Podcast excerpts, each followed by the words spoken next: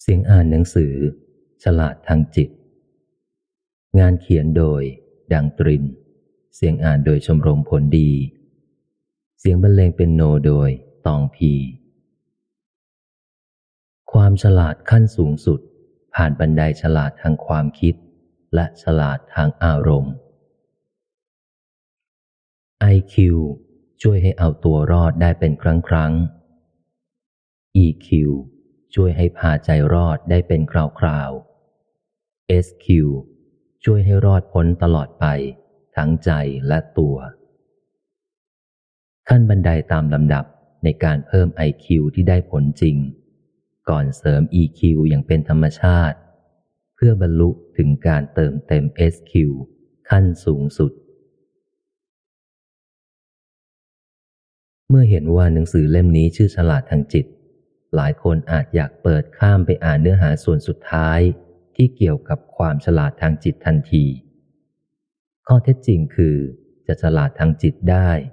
ต้องมีบาดฐานสำคัญ คือฉลาดทางความคิด และฉลาดทางอารมณ์ซะก่อน จึงจะต่อยอดได้จริง เพราะถ้าวิธีคิดอย่างฟุ้งซ่านวกวน ก็คงมีความสุขความสงบทางอารมณ์ไม่ได้ และเมื่อมีความสุขสงบทางอารมณ์ไม่ได้ ที่ไหนเล่าจะเกิดวิสัยทัศน์ทางจิต รู้เห็นทางจิตจนเข้าขั้นฉลาดทางจิตได้ไหว แต่ละคนมีความฉลาดทั้งทางความคิด ทางอารมณ์ ตลอดจนทางจิตกันอยู่แล้วไม่มากก็น้อยทว่าจะแยกไม่ออกและพัฒนาต่อไม่ได้ เพราะที่ผ่านมามีแต่การสำรวจอย่างเข้มข้น ชิงดีชิงเด่นกันในระดับฉลาดทางความคิดกันไปหมด ที่อยากเอาดีเอาฉลาดทางอารมณ์อย่างน้อยนัก และยิ่งฉลาดทางจิตด้วยแล้วก็ แทบจะถือเป็นนิมิตความฉลาดที่ตกสำรวจ หรือไม่มีทิศทางให้เอ่ยถึงกันเลยทีเดียว หนังสือเล่มนี้ออกแบบมาให้อ่านแล้วรู้สึกฉลาดขึ้นตามลำดับโดยเฉพาะในแง่ของการทะลวงจุดบอดที่แต่ละคนติดอยู่ เมื่ออ่านตั้งแต่ต้นจนจบ คุณจะได้ข้อสรุปว่า ถ้าไม่ฉลาดทางจิต ก็เหมือนเอาตัวรอดไม่ได้จริง ทั้งในระยะสั้นที่มองเห็นด้วยตาเปล่า กับทั้งในระยะยาวที่ต้องรู้ได้ด้วยจิตสถานเดียว ลงชื่อ ดังตรินธันวาคม พุทธศักราช 2557 IQ คือระดับชาวปัญญา ชี้วัดว่าคุณแก้ปัญหาเฉพาะหน้าได้ช้าเร็วเพียงใด ตลอดจนเก็บเกี่ยวความรู้ได้ในเวลาสั้นยาวแค่ไหน การมี IQ สูงช่วยให้คุณเอาตัวรอดได้ เผชิญกับปัญหาเฉพาะหน้าได้ โดยต้องมีข้อแม้ว่ากำลังมีอารมณ์อยากเผชิญ EQ คือระดับชาวอารมณ์ ชี้วัดว่าคุณเป็นฝ่ายควบคุมอารมณ์ได้ดีเพียงไหน หรือตกเป็นฝ่ายถูกอารมณ์คุมตัวได้ง่ายแค่ไหน การมี EQ สูง ช่วยให้คุณพาใจรอดได้ เย็นพอจะไม่ถูกสถานการณ์เผาใจได้ โดยต้องมีข้อแม้ด้วยว่ากำลังมีสติและสมาธิพอจะเป็นต้นทุนทางความเย็น SQ คือระดับชาววิญญาณ ชี้วัดว่า คุณรู้เหตุแห่งความมืดและความสว่างเพียงใด รับรู้ความจริงตรงตามที่ปรากฏให้เห็นด้วยตาและใจขนาดไหน การมี SQ สูงสุดจึงช่วยให้คุณเอาตัวรอดจากพวงปัญหา ตลอดจนพาใจพ้นต้นเหตุทุกข์ได้ถาวร ถ้าแก้ปมถูกจุดจริง ก็รอดแล้วรอดเลย ไม่มีข้อแม้หรือเงื่อนไขใดๆอีก เพิ่มความกระตือรือร้น เท่ากับเพิ่มไอคิวเสริมสติในการคุมอารมณ์ เท่ากับเสริม EQ เติมเต็มการเห็นแจ้งด้วยใจ เท่ากับเติมเต็ม SQ ตอน ฉลาดทางความคิด ความคิดที่ชาญฉลาดอาจดูน่าอัศจรรย์ใจราวกับปาฏิหาริย์บรรดาเงินทองกองโต สร้างงาน สร้างอาณาจักรได้ยิ่งใหญ่เหลือเชื่อ ราวกับมีแก้วสารพัดนึกอยู่ในหัว แท้จริงแล้ว ปฏิหารทางความคิด เกิดจากนิสัยช่างคิดอย่างมีเป้าหมายแจ่มชัด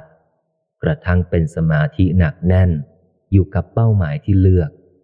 ก่อพลังแห่งเหตุผลได้แรงพอ ให้พุ่งเข้าเป้าได้สำเร็จเสมอ แม้บางเป้าเหมือนเริ่มต้นจากวิมานในอากาศก็ตาม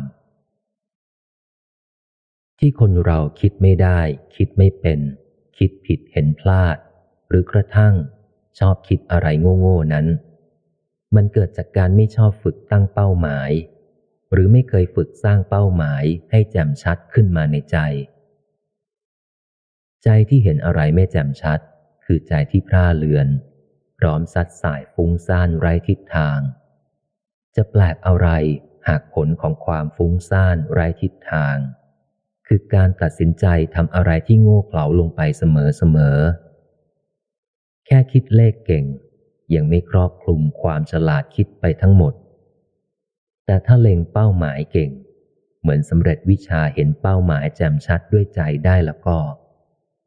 ความฉลาดทุกชนิด รวมทั้งคิดเลขเก่ง ถือว่ารวมอยู่ในนั้นหมดแล้ว ดังนั้น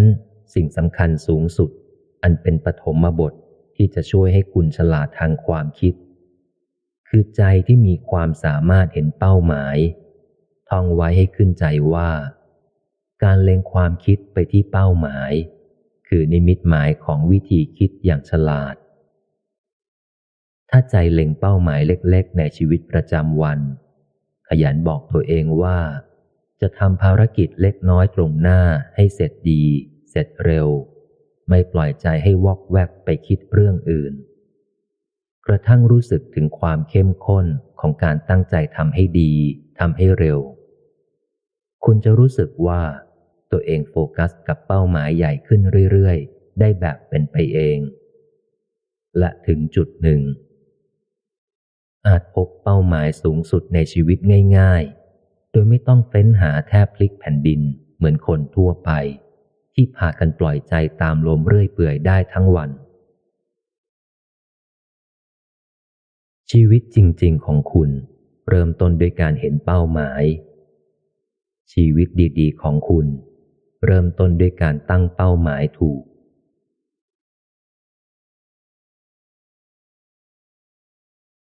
ตั้งเป้าเท่ากับตั้งทิศให้คิดฉลาด Bill Gates ตั้งเป้าเปลี่ยนโลก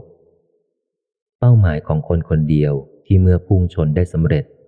ผลลัพธ์คือการเปลี่ยนวิถีชีวิตของคนหลายพันล้าน เจ้าของวาทะ คอมพิวเตอร์หนึ่งเครื่องบนโต๊ะทำงานทุกตัวในบ้านทุกหลังคำพูดนี้ ถ้าใครพูดก่อนปีคริสตศักราช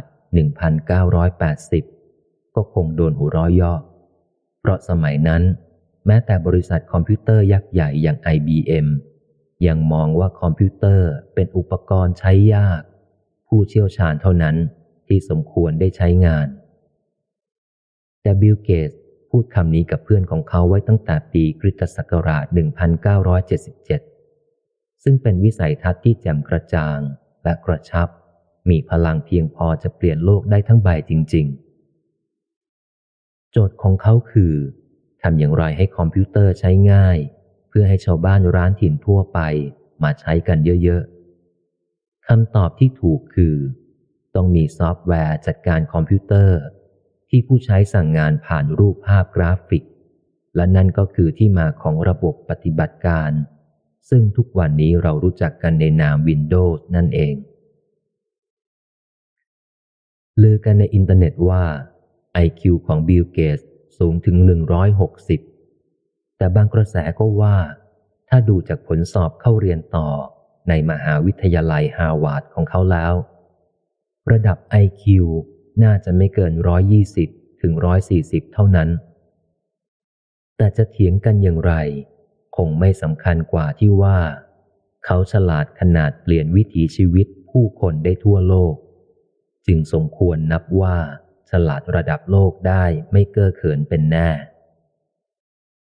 ที่สำคัญกว่าอะไรอื่น คือหลังจากมีเงินมากกว่าใครในโลก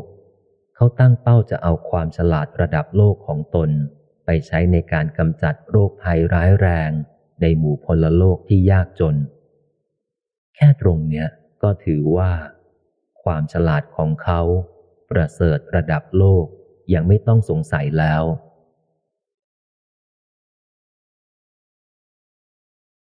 ตั้งเป้าเอาสุดยอดวิธีคิด ถ้ารู้สึกห่อเหี่ยวท้อแท้หมดแรง นี่คือข้อมูลใหม่ที่สำคัญและควรจดจำยิ่ง แค่คิดเป็นก็เพิ่มพลังชีวิตได้ นั่นเพราะความคิดเป็นคลื่นไฟฟ้าชนิดหนึ่ง เมื่อรวบรวมความคิดได้เข้มข้นพอ ก็มีอิทธิพลถึงขั้นปรับโครงสร้างสมองได้ เป็นชนวนให้ร่างกายทั้งระบบเปลี่ยนแปลงได้ และที่สุดคือกำหนดชะตาชีวิตใหม่จากลบเป็นบวก จากไร้พลังเป็นทรงพลังได้จริง ๆ เพิ่งมีการทดลองทางวิทยาศาสตร์ ซึ่งนับเป็นการค้นพบสำคัญมาก เกี่ยวกับอิทธิพลทางความคิด โดยดร. เดวิดแฮมิลตันเดวิดนำคนเล่นเปียโนไม่เป็นมาแบ่งออกเป็นสองกลุ่ม ทั้งหมดมีพื้นฐานการศึกษาและสติปัญญาระดับเดียวกัน กลุ่มแรกถูกกำหนดให้ฝึกเล่นเป็นโนจริงทุกวันระยะหนึ่ง ประมาณว่า ไล่โดเรมีฟาซอนไปเรื่อยๆ ส่วนกลุ่มที่สองได้รับคำสั่งให้คิดเล่นเป็นโนในใจ โดยเป็นการไล่โดเรมีฟาซอนแบบเดียวกันเป๊ะ ก่อนเข้าร่วมทดลอง คนทั้งสองกลุ่มถูกสแกนสมองไว้เพื่อเป็นข้อมูลอ้างอิง จากนั้น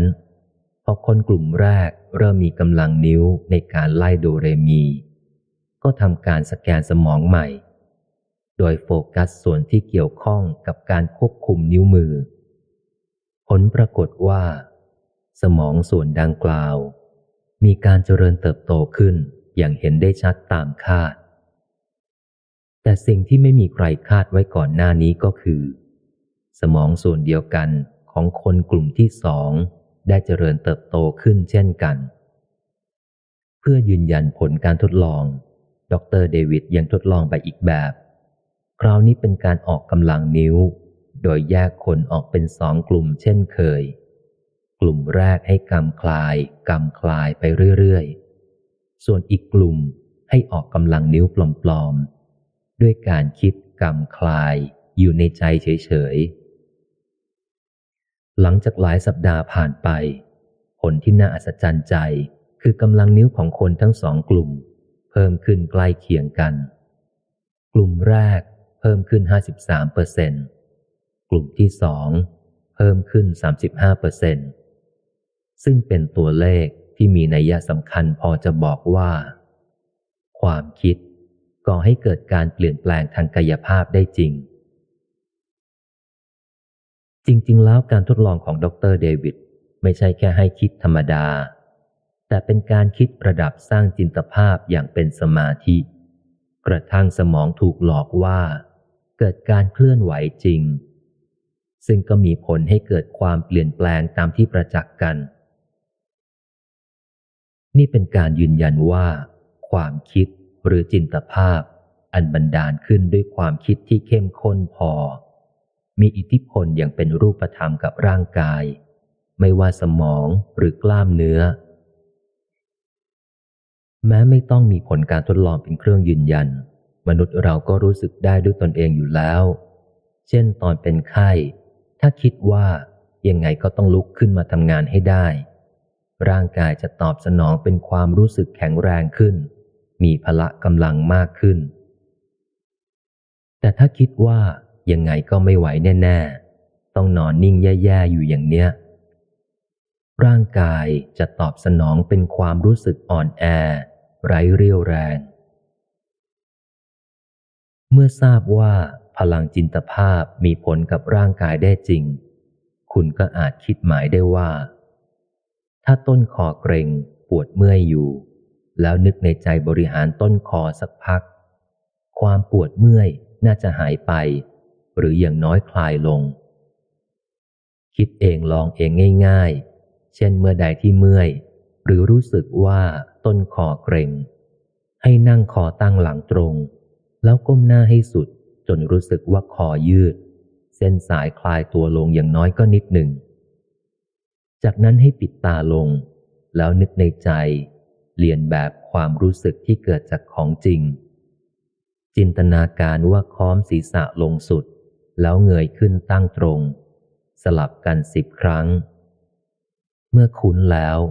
ให้นึกก้มหน้าลงสุดแบบค้างไว้นานๆ เอาสักนาทีหนึ่ง หากพลังจินตภาพเป็นเรื่องจริง การคิดนึกบริหารต้นคอของคุณ จะต้องช่วยให้เกิดอะไรบางอย่างขึ้นมาแน่ๆ คุณอาจรู้สึกผ่อนคลายต้นคอลงอย่างชัดเจน ระหว่างนึกนึกอยู่ หรืออาจจะผ่อนคลายภายหลังจากจบกระบวนการทั้งหมด และเปิดตาขึ้นแล้ว เมื่อคิดอย่างมีพลังจินตภาพได้ผลเช่นนี้แล้ว คุณย่อมเกิดความเชื่อมั่นแตกต่างไป คือแค่คิดชีวิตก็เริ่มเป็นไปตามนั้น คุณจะพบว่า ถ้าคิดแบบให้เกิดจินตภาพได้ ก็มีพลังบันดาลอะไรอะไรได้ตามปรารถนา แม้ไม่ทั้งหมด แต่ก็มากกว่าที่คุณเคยนึก เหมือนคุณมีพลังวิเศษในตัวมาตลอด แค่ไม่เคยค้นพบมัน ไม่เคยมีโอกาสได้ใช้มัน สิ่งที่ดีคือนับแต่นี้ คุณจะสังเกตและระวังความคิดของตัวเองมากขึ้น เพราะจะรู้ชัดขึ้นเรื่อยๆว่า เมื่อคิดนึกหรือพร่ำพูดอะไรเกี่ยวกับตัวเองบ่อยๆ รูปชีวิตก็มีสิทธิ์เป็นไปตามนั้น พูดถึงความรู้สึกเกี่ยวกับชีวิตตัวเอง ทุกคนย่อมนึกไปเองกันทั้งนั้น ว่ารากฐานชีวิตเป็นอย่างไร ก็ต้องรู้สึกนึกคิดตามนั้น หรือพูดง่าย ๆว่า เกิดมาเป็นอย่างไร ก็ต้องก้มหน้าก้มตาเป็นไปตามนั้น ดีได้ที่สุดแค่นั้น หรืออย่างมากก็ดีขึ้นได้นิดหน่อย อันนี้ถ้าจะเปลี่ยนความเชื่อแบบไร้เหตุผล ก็ต้องเจาะลึกกันว่า รากฐานชีวิตมาจากไหนกันแน่ หากเชื่อว่ารากฐานชีวิตคือเรื่องของความบังเอิญ ก็ช่วยไม่ได้ ต้องรอความบังเอิญระลอกต่อๆไป มากำหนดความรู้สึกนึกคิด ระลอกแล้ว ระลอกเล่า จนกว่าจะแก่ตาย หากเชื่อว่ารักฐานชีวิตเป็นเรื่องพรมลิขิต แก้ไขไม่ได้ ต้องรอต่อไปว่า พระพรหมท่านจะลิขิตให้รู้สึกหรือนึกคิดอย่างไรอีก ผ่านสถานการณ์ที่จะส่งมาเรื่อยๆ วันต่อวัน แต่หากเชื่อว่ารากฐานชีวิตเกิดจากผลแห่งกรรมเก่า คุณจำเป็นต้องเชื่อด้วยว่า กรรมใหม่ช่วยแก้ได้ เพราะสัตว์โลกย่อมเป็นไปตามกรรม แม้กรรมเก่าไม่ดี แต่กรรมใหม่ดี อะไรอะไรก็ต้องดีขึ้น หรืออย่างน้อยต้องไม่แย่ลง จะเชื่อเรื่องเกิดมาโดยบังเอิญ เกิดมาตามพรหมลิขิต หรือเกิดมาตามวิบากกรรมตกแต่ง อย่างไรก็ต้องเชื่อตรงกันอยู่อย่างหนึ่ง คือแต่ละคนมีอัตภาพของตัวเอง ซึ่งก่อให้เกิดคำถามสำคัญจี้ใจคือ มีอัตภาพแบบนี้ แล้วคิดจะเอาอะไรจากชีวิตนี้ อัตภาพคือร่างกายแบบนี้ ฐานะแบบนี้ชะตากรรมแบบนี้ อัตภาพอันได้มาจากกรรมเก่าแบบนี้ เป็นฐานให้เกิดมโนกรรม เกี่ยวกับตัวเองแบบนี้ เช่น เมื่อรู้สึกแย่จากฐานะยากจน ก็คิดถึงรูปชีวิตที่ย่ำแย่ซอมซ้อ นั่นสิ ชีวิตมันแย่ แล้วคิดจะเอาอะไรจากชีวิตแย่ๆนี้ นอกเหนือไปจากความรู้สึกย่ำแย่ซ้ำซากหรืออย่างเช่น ฐานะร่ำรวย ไม่มีปัญหาทางการเงิน แต่มีปัญหาทางสังคม ที่บ้านทะเลาะกันไม่เลิก ใครคุยกับใคร เป็นต้องทะเลาะกันตลอด เมื่อฐานเป็นอย่างนี้ คุณจะเอาอะไรจากชีวิตได้บ้าง คุณจะเลือกเป็นคนธรรมดาที่ใช้เวลาวันละครึ่งชั่วโมง ไม่ทำอะไรอย่างอื่น นอกจากนั่งนึกถึงเรื่องแย่ๆที่เกิดขึ้นซ้ำซาก หรือจะเลือกเป็นคนที่แตกต่าง ใช้เวลาวันละห้านาที นั่งนึกถึงภาพของคุณกับบ้านที่ยิ้มแย้มพูดจากัน แค่นึกภาพเจาะจงว่า คุณเปิดฉากพูดอย่างไร อีกฝ่ายจึงโต้ตอบกลับมาด้วยสีหน้าสีตาเป็นมิตรได้ ชีวิตก็ดีขึ้นในความรู้สึกของคุณแล้ว กรรมเก่าบันดาลให้ได้มาซึ่งร่างมนุษย์ อันจัดเป็นอัตภาพที่มีศักยภาพในการเปลี่ยนชะตากรรมมากที่สุดในสังสารวัฏกรรมใหม่ คือการเลือกตัดสินใจโต้ตอบกับชะตากรรม โดยมีมโนกรรมเป็นศูนย์กลาง ใจเป็นใหญ่ ใจเป็นประธาน ใจต้องคิดก่อน แล้วจึงพูดหรือลงมือทำและแม้ไม่พูดไม่ทำใจก็จัดการบางอย่างกับชีวิตไปแล้ว ซึ่งก็น่าจะเป็นไปในทางทอดหุยให้อะไรแย่ๆลง กรรมเก่าตกแต่งให้หน้าตาดี แล้วกรรมใหม่ คือการตัดสินใจเอาหน้าตาดีๆ นั้นไปหลอกใช้ใคร หรือช่วยเป็นหน้าเป็นตาประชาสัมพันธ์ให้งานกุศลไหนบ้าง กรรมเก่าตกแต่งให้ยากจนค้นแค้น แล้วกรรมใหม่คือการตัดสินใจโกงใครบ้าง หรือพยายามฮึดสู้แบบพร้อมจะล้มลุกคลุกคลานได้สักกี่น้ำ กรรมเก่าตกแต่งชะตาไม่คาดฝันขึ้นมา แล้วกรรมใหม่คือการตัดสินใจโต้ตอบกับเรื่องไม่คาดฝันท่าไหนบ้าง พยายามเปลี่ยนร้ายให้เป็นดี คึกขนองเปลี่ยนดีให้เป็นร้าย หรือเฉยเฉยงอมืองอเท้า รอคนอื่นยื่นมือเข้ามาจัดการแทน ถ้าเข้าใจภาพรวมทั้งหมดจริง คุณจะเห็นค่าของชีวิต วิธีมอง แล้วมีเรี่ยวแรง ไม่นึกอยากปล่อยใจให้ทดท้อ หดหูห่อเหี่ยว ในเมื่อตระหนักชัดว่า ความคิดนิ่งง่อย จะกดดันให้ชีวิตง่อยนิ่ง ความคิดเคลื่อนไหวมีสีสัน จะผลักดันให้ชีวิตมีสีสันทุกการเคลื่อนไหว สุดยอดของความคิดในวันนี้ คือคิดตั้งเป้าเอาอะไรก็ได้ ขอแค่ให้คุณมีวันนี้ที่ดีขึ้นกว่าเมื่อวาน ก้าวหน้ากว่าเมื่อวาน เพิ่มเติมกว่าเมื่อวาน ส่วนสุดแย่ของวิธีคิดประจำวัน คือคิดตามความเคยชิน คิดแบบที่ชีวิตสั่งให้คิด คิดแบบที่คนรอบตัวครอบงำให้คิด ไม่ต้องมีเป้าหมายอะไรของตัวเองเลย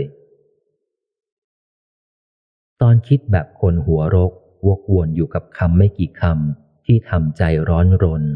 ราวกับชีวิตเหลือเวลาน้อย เช่น จะทำยังไงดี จะเอายังไงดี แล้วแล้วเล่าเล่านาทีนั้นมักมีแต่ทางเลือกโง่ๆอยู่เต็มหัว ถ้าด่วนตัดสินใจอะไรไป จึงไม่น่าแปลกใจ หากจะพบในเวลาต่อมาว่า เลือกผิดจริง ๆ สุดแท้ก็แต่ว่าที่ผิดนั้น ผิดมากหรือผิดน้อย ผิดไหน น่าเสียใจย้อนหลังยิ่งกว่ากัน แต่ตอนคิดแบบคนหัวโล่ง ใจคอเยือกเย็น เป็นอิสระจากความคิดรุมเร้า คุณจะเห็นทางออกดีๆ เป็นฉากๆ หรือกระทั่งเห็นภาพทางใหม่ ที่อาจสร้างสารรค์ขึ้นง่าย ๆ อีกด้วย มื่อใจว่างจะรู้สึกเหมือนเหลือเวลาว่าง ให้คิดได้นานเท่าที่ต้องการ ไม่จำกัดจำเคีย ที่สำคัญคือ ทางเลือกอันแจ่มชัดในใจนั้น แม้มากมายหลายหลาก ก็เหมือนจะมีแต่ถูกกับถูก ต่างกันก็แค่อันไหนใช่กว่า อันไหนแจ่มกว่าเท่านั้น โดยย่นย่อตอนไหนหัวรก ตอนนั้นพร้อมจะคิดเลือกผิด ตอนไหนหัวโล่ง ตอนนั้นพร้อมจะเห็นภาพถูก เรื่องของเรื่องคือ คนเกือบร้อยทั้งร้อยพอใจจะสร้างเหตุให้ตัวเองหัวรก หมกมุ่นครุ่นคิดซ้ำไปซ้ำมากับอดีตอนาคตและหลายเรื่อง ใจจดใจจ่ออยู่กับดาราเจ้าโทสะหลายคน อยากอ่านอยากฟังแต่ชีวิตบัดซบของคนดังหลายๆราย อยากเรียนอยากรู้วิธีรวยลัดรวยล้านหลายๆแบบ ขอให้ได้คิดเถอะ เรื่องอะไรก็ได้ ที่ไม่ทำให้ชีวิตตัวเองเจริญขึ้นจริง เมื่อแน่นทึบด้วยเรื่องมั่วไร้ระเบียบ ไร้แก่นสาร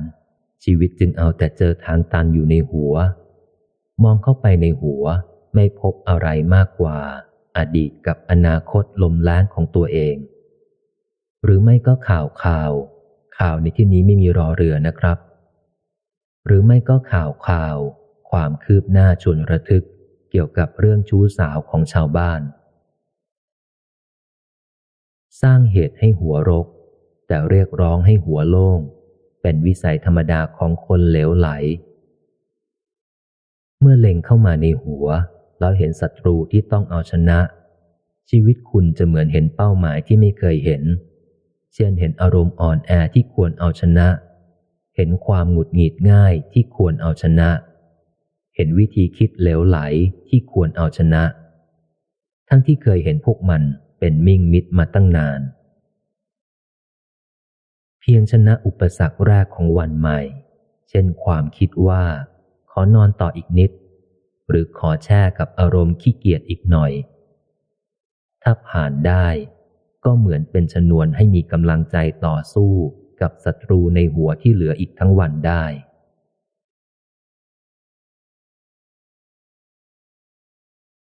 ตั้งเป้าเอาความคิดที่เป็นมิตร คนส่วนใหญ่มีความคิดเป็นศัตรูของตนเอง คอยกลั่นแกล้งไม่ให้ได้ดีมีสุข หรืออีกทีพอมีความทุกข์ ก็ปิดกั้นทางออกเสียอย่างนั้น ยกตัวอย่างเช่น รู้รู้อยู่ว่าทำอะไรพูดแบบไหน แล้วคนรอบข้าง หรือคนใกล้ตัวจะอึดอัดอยากออกห่าง ก็ยังคงตั้งหน้าตั้งตาทำต่อไป อุตสาห์พูดต่อไป ด้วยความรู้สึกอยากแสดงอำนาจ หรือคิดว่าถ้าไม่เป็นฝ่ายข่มเสียก่อน ก็มีสิทธิ์เป็นฝ่ายถูกกดขี่ได้ หรืออย่างเช่น รู้ทั้งรู้ว่ากำลังเต็มไปด้วยปมทุกข์มีปัญหาทางใจอยู่ชัดๆ แต่ก็เฝ้าบอกคนอื่นว่าตัวเองดีอยู่แล้ว หรือไม่ก็หลอกตัวเองว่า ไม่ต้องแก้ไขอะไร คนอื่นต่างหากที่ต้องปรับปรุงตัว ชีวิตตนจะได้ดีขึ้นกว่านี้ หรืออย่างเช่น รู้ด้วยสามัญสำนึกอยู่แล้วว่า ถ้าจะแก้ปัญหาให้ลุล่วงได้ด้วยดี ควรยกเอาอารมณ์บวกมาเป็นตัวตั้ง แต่ในทางปฏิบัติ มักสั่งสมความเคยชินที่จะตามใจตัวเอง ในการยกเอาอารมณ์ลบมาเป็นจุดออกตัว จึงเสียนิสัย ติดล็อกอยู่กับความคิดทำนองเป็นไงเป็นกัน วิธีฆ่าศัตรูทิ้ง บางทีก็ง่ายๆ แค่เริ่มฝึกตนให้ฉลาดขึ้น ตระหนักว่าความคิดในหัวมีทั้งมิตรและศัตรู จากนั้นก็ตั้งข้อสังเกตอย่างตรงไปตรงมา เพื่อเห็นศัตรูเป็นศัตรู เห็นมิตรเป็นมิตร ถ้าไม่สำรวจตนไม่แยกแยะไว้ล่วงหน้าว่า ความคิดใดเป็นศัตรู วูบของอารมณ์แรงๆ จะชวนให้คุณมองว่าศัตรูร้ายคือมิ่งมิตร แต่หากสำรวจทบทวนตนเอง และแยกแยะไว้ชัดๆว่า ความคิดใดเป็นศัตรู สติจะทำงานทันทีที่ศัตรูมา ไม่ปล่อยให้ศัตรูยึดครองครอบงำจิตโดยง่าย คุณจะแปลกใจว่า ชีวิตตัวเองดีขึ้นอย่างเหลือเชื่อ เพียงไม่กี่วันที่แยกแยะออกว่า ความคิดแบบใดคือศัตรู ความคิดใดคือมิ่งมิตร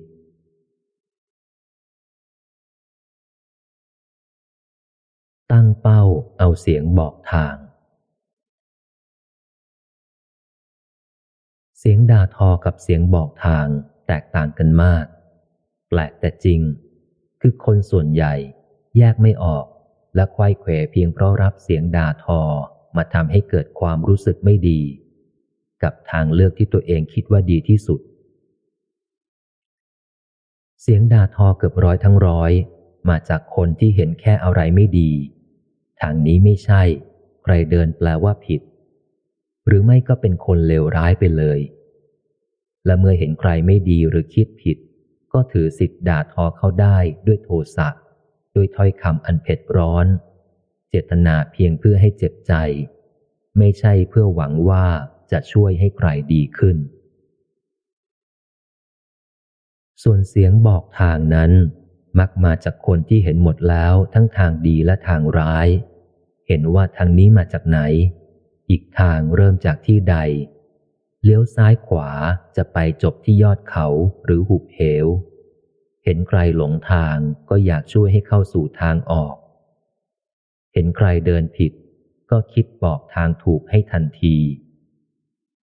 และเมื่อตั้งต้นด้วยเมตตาถ้อยคำย่อมไม่ระคายโสด ใครฟังก็รู้สึกว่าเป็นเสียงที่ช่วยให้อะไรอะไรดีขึ้น ไม่ใช่เสียงที่ซ้ำเติมให้อะไรอะไรแย่ลง โลกออนไลน์มีทั้งเสียงด่าทอและเสียงบอกทาง มากกว่าโลกแห่งความจริงที่เห็นหน้ากัน เพราะในโลกความจริง คนเรามักแอบคิดด่ากันอยู่ในใจ ขี้เกียจพูดให้เกิดเรื่องเกิดราว หรืออยากบอกทางแต่ไม่กล้าพูดก้าวกาย เกรงจะโดนหาว่าแสเสนอหน้าไม่เข้าเรื่อง ขณะที่โลกออนไลน์ คือโลกที่อนุญาตให้พูด จึงพูดกันเต็มที่โดยไม่ต้องเกรงใจ ไม่ว่าจะมาจากเจตนาดีหรือร้าย แม้จะเป็นเพียงโลกออนไลน์ ถ้าคุณแยกแยะออกว่า ที่ไหนมีเสียงด่าทอมาก ที่ไหนมีเสียงบอกทางเยอะ แล้วเลือกโคจรเฉพาะที่มีเสียงบอกทาง ออกห่างจากที่ที่มีเสียงด่าทอ ก็ถือเป็นการฝึกรู้จักคัดกรองแล้ว และใช้ได้จริง ไม่ว่าจะในเน็ตหรือนอกเน็ต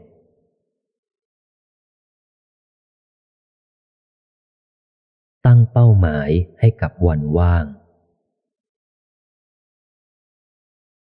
การใช้ความคิดคือการใช้ประโยชน์จากความเป็นมนุษย์ ส่วนการปล่อยใจฟุ้งซ่าน คืออาการอันเปล่าประโยชน์ของสิ่งมีชีวิตทั่วไป การใช้ความคิดเริ่มต้นด้วยการตั้งเป้าหมาย ถ้าไม่ตั้งเป้าหมายเพื่อคิดอย่างเป็นเหตุเป็นผล ระบบความคิดแบบมนุษย์จะยังไม่ทำงาน แต่เข้าโหมดสุ่มพล่านไปในอารมณ์ หรือแช่จมอยู่กับอารมณ์ทุกอารมณ์สุขค้างปี วิธีจุดชนวนระบบความคิดแบบมนุษย์ให้ทำงาน อาจเริ่มด้วยการพิจารณาความจริงทางจิตแต่ละขณะ ให้เห็นว่า ถ้าจิตไม่ได้รับคำสั่งให้ทำงานอย่างใดอย่างหนึ่งไว้ก่อน จะมีความแน่นอนในการวกวนคิดถึงสิ่งที่ติดใจที่สุดเป็นอันดับแรก หากสิ่งที่ติดใจนั้นเปล่าประโยชน์ไร้สาระ หรือกระทั่งกดให้จมอารมณ์ทุกข์อารมณ์เศร้าทำอะไรให้ดีขึ้นไม่ได้ ก็เท่ากับปล่อยชั่วขณะนั้นของชีวิต ให้กับความสูญเปล่า ไม่ต่างจากสิ่งมีชีวิตชนิดอื่นใดในโลกที่เรามองว่าไร้ค่า ต่อเมื่อค้นพบว่า แม้จะอยู่ว่างๆนั่งเฉยเพื่อรอเวลา ยืนโหนบนรถไฟฟ้า หรือทำธุระในห้องน้ำก็ตาม แค่ถามตัวเองว่ากำลังคิดอะไรอยู่ หรือคิดแล้วได้คำตอบไหม หรืออะไรดีขึ้นบ้างจากความคิดแบบนี้คำถามชี้นำเหล่านี้จะกระตุ้นให้เกิดความรู้สึก ซึ่งเป็นสิ่งสำคัญมาก เพราะถ้าไม่รู้สึกขึ้นมาแรงพอ จิตจะยอมตัวจมอยู่ในความฝันทั้งลืมตาต่อไป หลังจากรู้สึกตัวแล้ว หากพยายามคิดแก้ปัญหาเก่าๆ หรือพยายามคิดสร้างสรรค์อะไรใหม่ ๆ แล้วพบว่าเป็นเรื่องยาก เพราะกำลังอยู่ห่างโต๊ะทำงาน ไม่มีแผนภาพในกระดาษเป็นเครื่องช่วย ก็อาจหันมาลองตั้งเป้าใหม่ที่ฉีกแนวไปกว่าเดิม ช่นคิดถามตัวเองเล่น ๆ ว่ากำลังหายใจเข้าหรือหายใจออก หรือรู้ลมเข้าออกแล้ว รู้สึกตัวดีขึ้นหรือแย่ลง หรือรู้ว่าลมสั้นบ้าง ยาวบ้าง แล้วฟุ้งซ่านน้อยหรือมาก หรือรู้ลมนานๆ แล้วมีความสุขทางใจมากขึ้นไหมคำถามชี้นำเหล่านี้ ปลี่ยนวันว่างแบบไม่มีอะไรทำให้กลายเป็นวันที่ใจว่างเปล่าจากความฟุ้งซ่านได้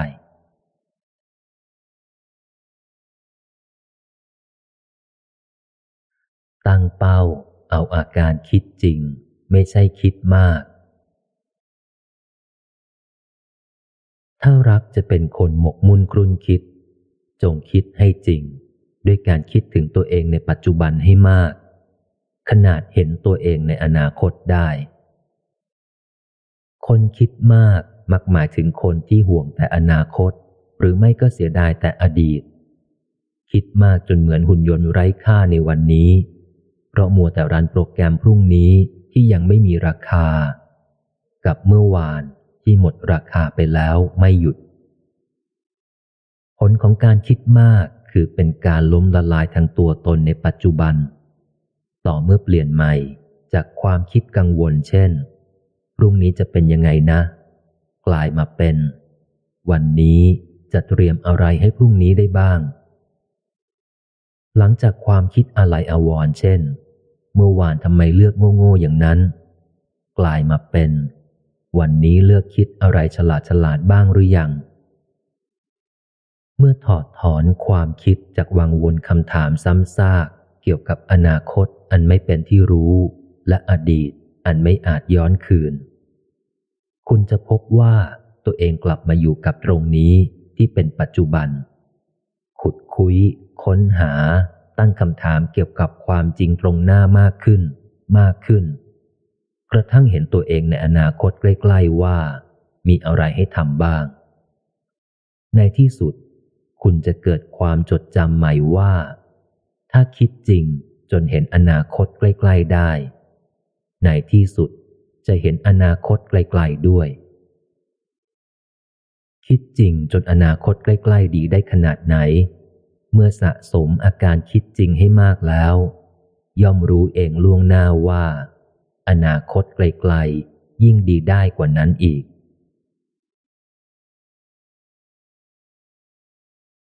ตั้งเป้าคิดถึงสิ่งที่เป็นไปได้ ไม่ใช่สิ่งที่เป็นไปไม่ได้ คนส่วนใหญ่ไม่รู้ตัวว่า มีความคิดที่เป็นไปไม่ได้เกิดขึ้นมากมายในหัว โดยเฉพาะในช่วงที่อยากทำโน่นทำนี่มากมายพร้อมกัน จนกระทั่งภาวะผวัง เหมือนถูกยื้อแขนยื้อขาไว้ ไม่ให้เริ่มทำอะไรจริงสักอย่างยิ่งนานยิ่งรู้สึกเหมือนเป็นง่อยทางวิญญาณ ทุกความคิดติดตัน เอาแต่คิดเรื่องที่ทำไม่ได้จริงเดี๋ยวนี้ไปหมด ความคิดที่เป็นไปได้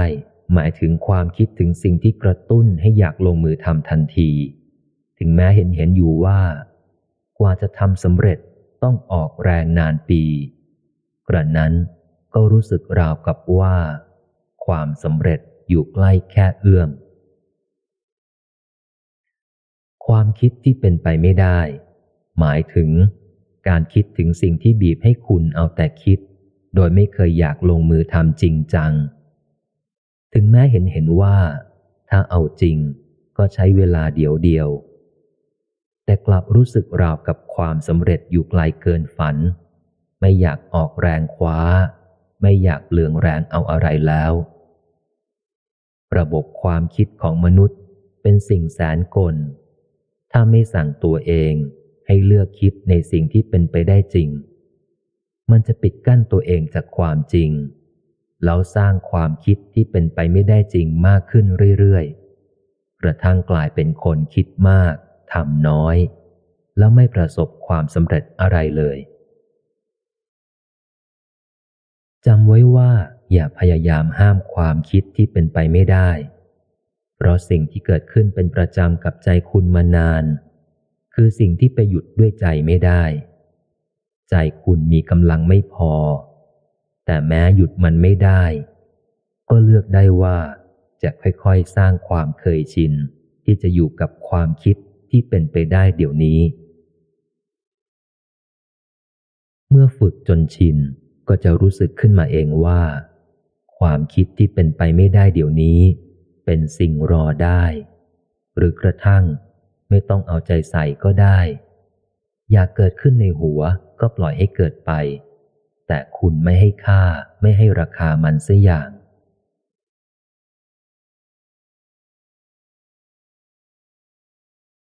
ตั้งเป้ามองสิ่งที่มี ไม่เอาแต่จ้องสิ่งที่ขาด คนแขนขาครบอาจดูอ่อนแอเหมือนคนแขนขาขาด ขอเพียงจิตเป็นง่อย หรือมีความคิดที่พิการ คนแขนขาขาด อาจดูเข้มแข็งกว่าคนแขนขาครบ ขอเพียงจิตเป็นปกติ หรือคิดแต่ว่าตัวเองมีพอ ความคิดที่พิการตั้งต้นจากมุมมองแบบคนขาด เพ่งแต่สิ่งที่ตัวเองอยากมีแล้วไม่มี จนก่อให้เกิดความรู้สึกว่า ตัวเองบกพร่อง ตัวเองไม่มี ตัวเองไม่มีทางดีขึ้นกว่านี้ ตัวเองสู้คนอื่นเขาไม่ได้ น้อยใจวาสนา แล้วหาเรื่องโทษคนอื่น หรือเฝ้าโทษแค่กรรมเก่าที่มองไม่เห็น แต่ไม่คิดเอาความผิดกับกรรมใหม่ที่เห็นอยู่เดี๋ยวนี้ ความคิดที่ไม่พิการตั้งต้นด้วยความรู้สึกว่า ตัวเองมีลมหายใจที่เหลืออยู่ เพื่อบางสิ่งที่มากกว่าอาการง่อยนิ่ง ตัวเองแข็งแรงพอจะลุกไปแก้ปัญหาที่เกิดให้จบได้ เชื่อมั่นว่าใจเป็นใหญ่ ใจเป็นประธาน ใครๆก็สร้างวาสนาเองด้วยใจกันได้ แม้เผื่อใจยอมรับว่า บาปเก่าอันลึกลับ อาจบีบคั้นให้เกิดเรื่องไม่คาดฝันขึ้นมา แต่ก็เทใจรับรู้ว่าบุญใหม่ เช่นความเพียรพยายามอยู่เห็นเห็นนี้ ช่วยหนุนให้ทุกสิ่งดีขึ้นได้เสมอ เมื่อคิดครบย่อมไม่รู้สึกขาด ใจจะเอาแต่เล็งว่า ยังเหลืออะไรเป็นทุน หรือกระทั่งเห็นว่า ตัวเองมีอะไรที่คนอื่นขาด ต่อให้ขาด้วนแขนกุด ก็อาจสร้างสรรค์เรื่องดีๆ ขึ้นได้มากกว่าที่มีครบ 32 และหลายคนเสียอีก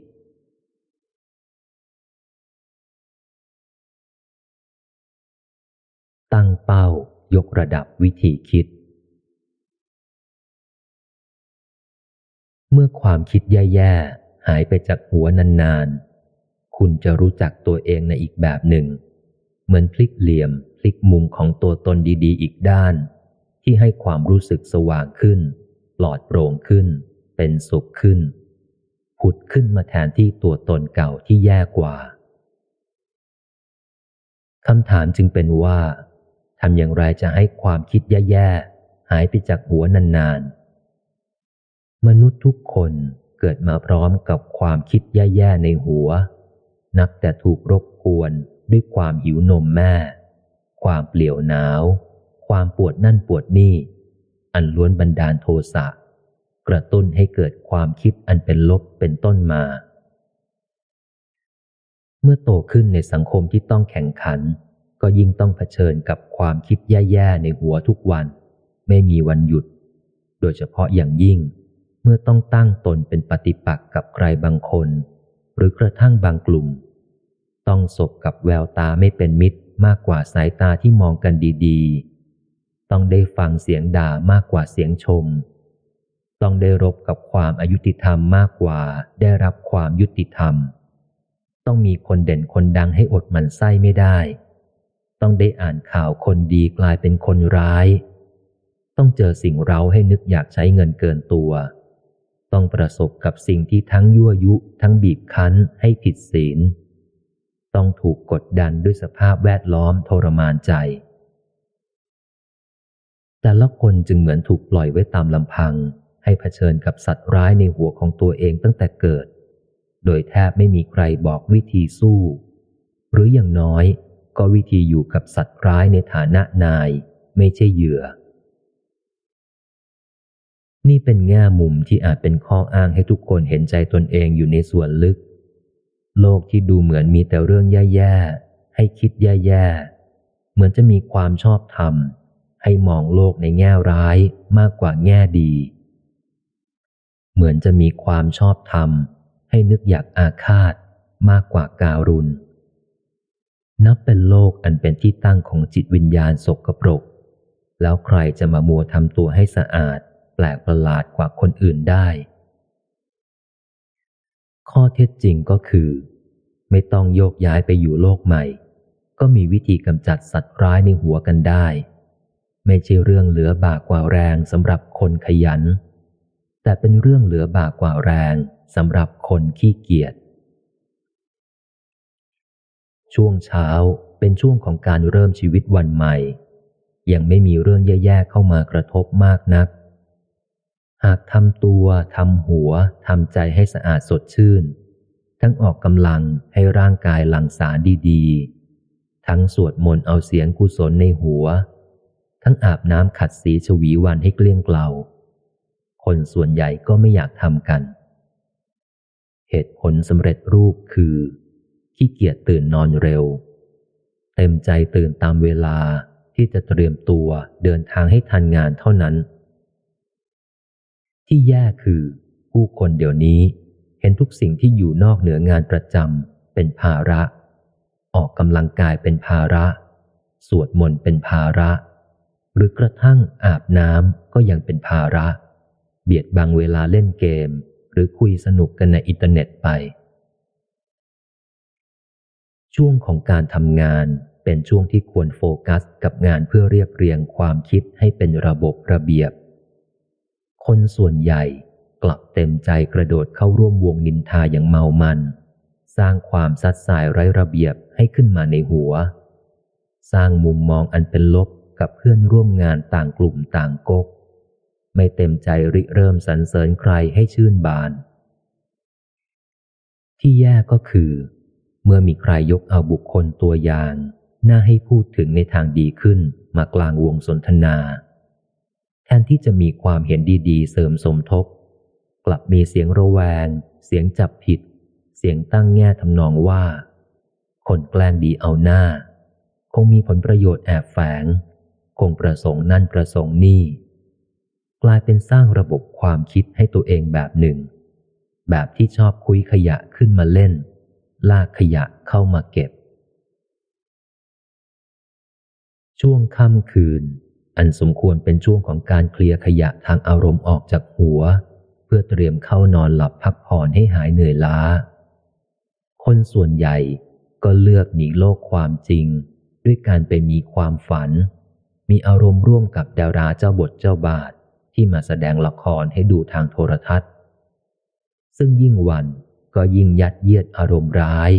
อารมณ์อยากได้อยากมีในสิ่งที่เกินตัวมาเข้าหัว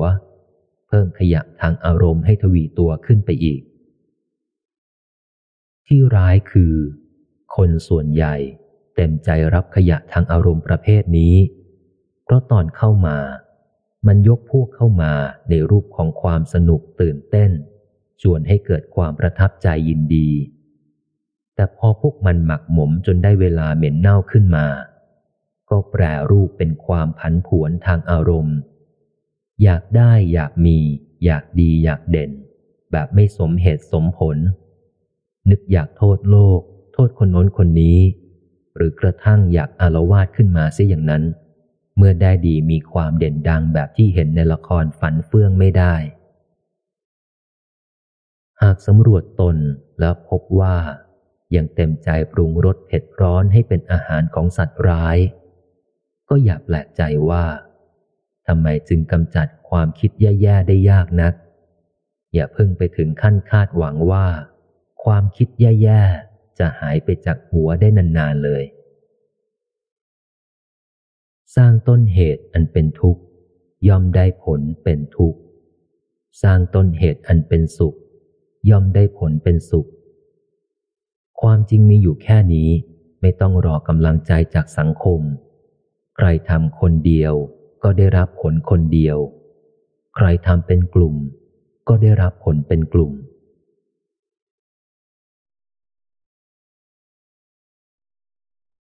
ตั้งเป้า พูดให้เข้าใจง่าย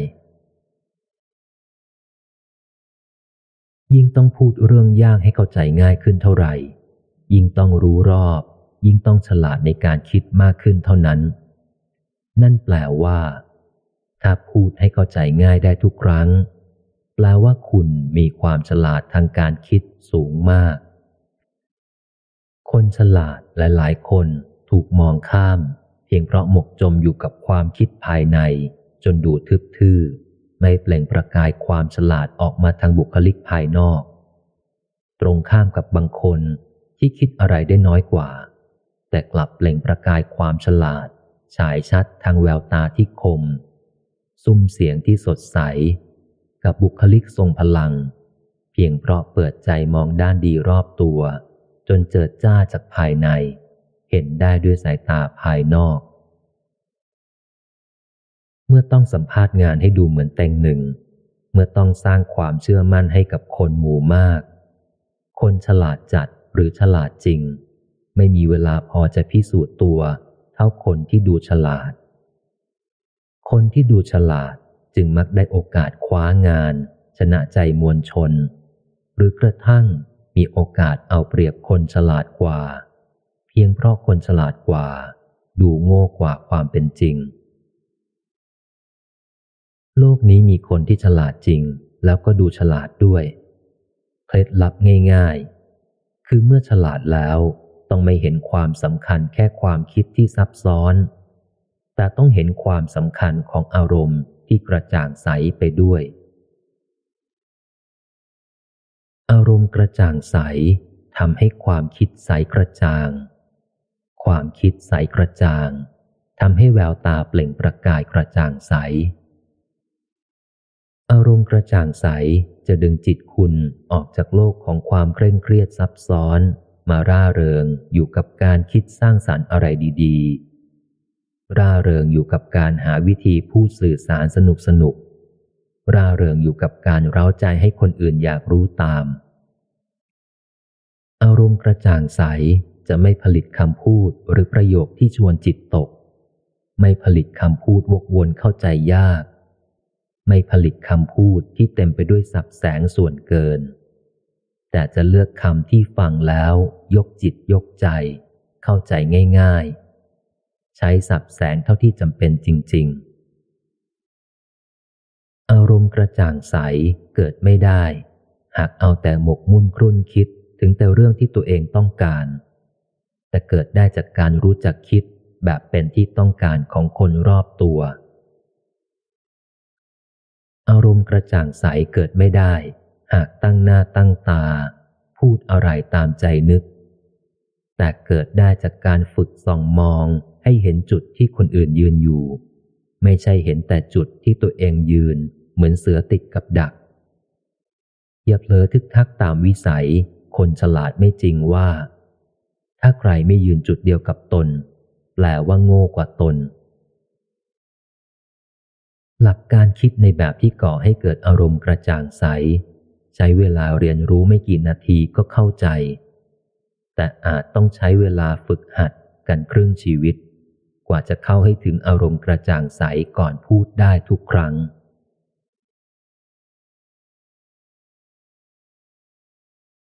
ตั้งเป้าแก้ปัญหา ปัญหาอยู่ตรงหน้า ปัญญาอยู่ตรงนี้ วิธีที่ดีที่สุดที่จะทำให้ปัญญาอยู่กับตัวอย่างวิกฤต คือถอดอารมณ์ทิ้งออกจากใจ เหลือแต่เป้าหมายไว้ในหัว เมื่อในหัวมีแต่เป้าหมาย สมองมนุษย์ค่อยเริ่มทำงานอย่างเป็นระบบได้ ไม่ยกเอาอารมณ์มาเพิ่มความยุ่งเหยิงให้ปัญหา แต่จะเห็นวิธีแก้ปัญหาอย่างเป็นเหตุเป็นผล อ่านทางแก้ออกได้เป็นขั้นเป็นตอน ปัญหาของการเริ่มแก้ปัญหา จึงไม่ได้อยู่ที่ความยากง่ายของปัญหา แต่อยู่ที่คนส่วนใหญ่ ถอดอารมณ์ทิ้งกันไม่เป็น ไม่ว่าจะเป็นอารมณ์เบื่อ อารมณ์สับสน หรืออารมณ์ข้างแค้นเพื่อจะทำให้อารมณ์เบื่อคลี่คลาย ต้องรู้จักฝึกเลือกเส้นทางสนุกในการแก้ปัญหา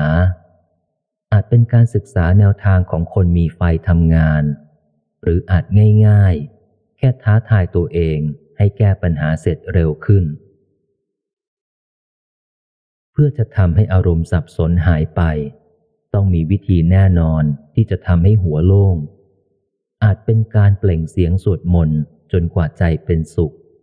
ตั้งใจหาความสุขจากแก้วเสียงอันศักดิ์สิทธิ์มักขับไล่ความทุกข์จากคลื่นสมองอัปมงคลได้เสมอ จะทำให้อารมณ์ข้างแค้นดับสนิท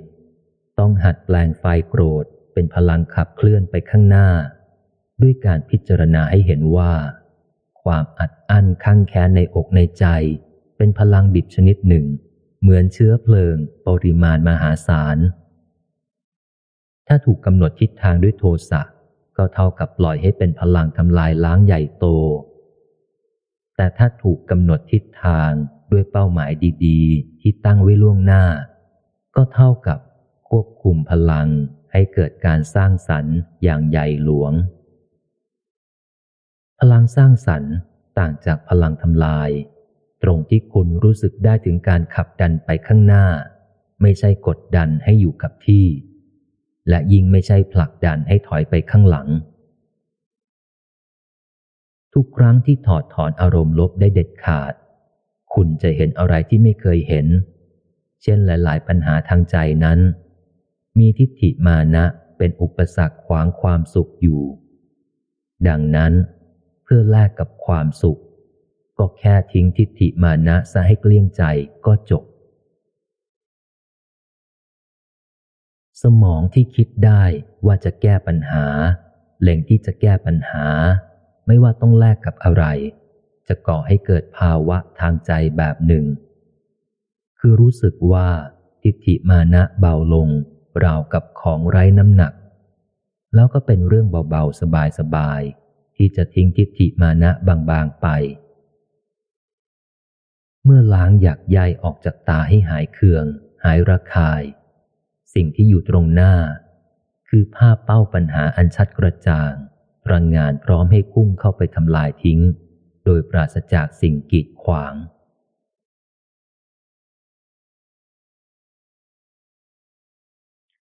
ตั้งเป้าเอาสัญชาตญาณเลือกถูก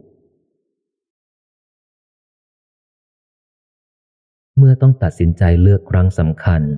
มักมีหลายสิ่งบีบคั้น ไม่ให้คุณมั่นใจว่า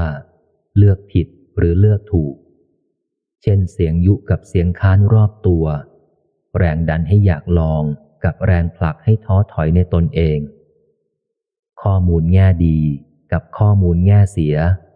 และอะไรต่ออะไรอีกสารพัดแต่เหนือสิ่งอื่นใดที่ชวนปั่นป่วนรุนแรงเป็นที่สุด ก็คือความไม่รู้ว่า เลือกแล้วจะเกิดอะไรขึ้นกันแน่ ถ้าทุกคนรู้หมดว่าเลือกทางไหนแล้วจะเกิดอะไรขึ้น โลกคงมีแต่ความเจริญ ทุกผลแห่งเต็มไปด้วยผู้คนหน้าตาสมหวัง เพราะคงไม่มีใครเลือกให้ตัวเองต้องมานั่งเสียใจกันทีหลังเป็นแน่ มองไป มีแต่คนเลือกให้ตัวเองดีใจในที่สุดกันทั้งนั้น ยิ่งผ่านร้อนผ่านหนาวมากขึ้นเท่าไหร่ คุณจะยิ่งรู้ว่า การวางแผนอย่างชาญฉลาดก็ดี การศึกษาข้อมูลอย่างรอบคอบก็ดี ไม่ได้ช่วยให้คนเราเลือกถูกทุกครั้ง ตรงข้าม บางคราว ความฉลาดและการเตรียมข้อมูลดีนั่นเอง เป็นเหตุให้พลาดโอกาสสำคัญ หรือโอกาสได้ทำไปอย่างน่าเสียดายได้ นักเลือกนักคัดสรรที่เก่งที่สุดในโลก ต่างรู้กันว่า เพื่อจะตัดสินเลือกอะไรสำคัญสำคัญให้ถูกต้องนั้น นอกจากตักกะวิธีคิดอัญชานฉลาดแล้ว คนเราต้องมีสัญชาตญาณเลือกถูกติดตัวอยู่ด้วย เพื่อจะปลุกสัญชาตญาณดังกล่าวให้ทำงาน ตั้งต้นคุณต้องไม่กลัวความผิดพลาด หรือจะพูดให้ชัดคือ ยอมผิดบ่อยๆ เป็นอันดับแรก จากนั้นต้องทำใจเปิดหูเปิดตา ดูเหตุผล ของความผิดที่เกิดขึ้นอย่างใจเย็น ไม่เห็นเป็นบาดแผล แต่เห็นเป็นบันได และที่สุดคือพร้อมยืดอกรับผิดชอบความเสียหายที่เกิดขึ้น ด้วยความคิดอ่านประมาณว่า คนรับผิดชอบเท่านั้น คือคนที่ได้เก็บข้อมูลภาคสนาม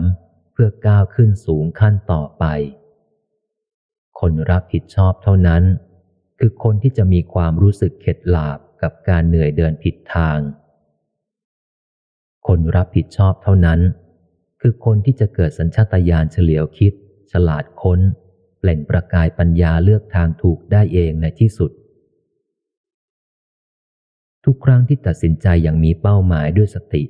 และด้วยความพร้อมจะะเผชิญหน้ากับผลลัพธ์ ให้ถือว่าถูกเสมอ เพราะถึงแม้ว่าอะไรอะไรจะออกมาไม่ดี คุณก็จะเข้มแข็งขึ้น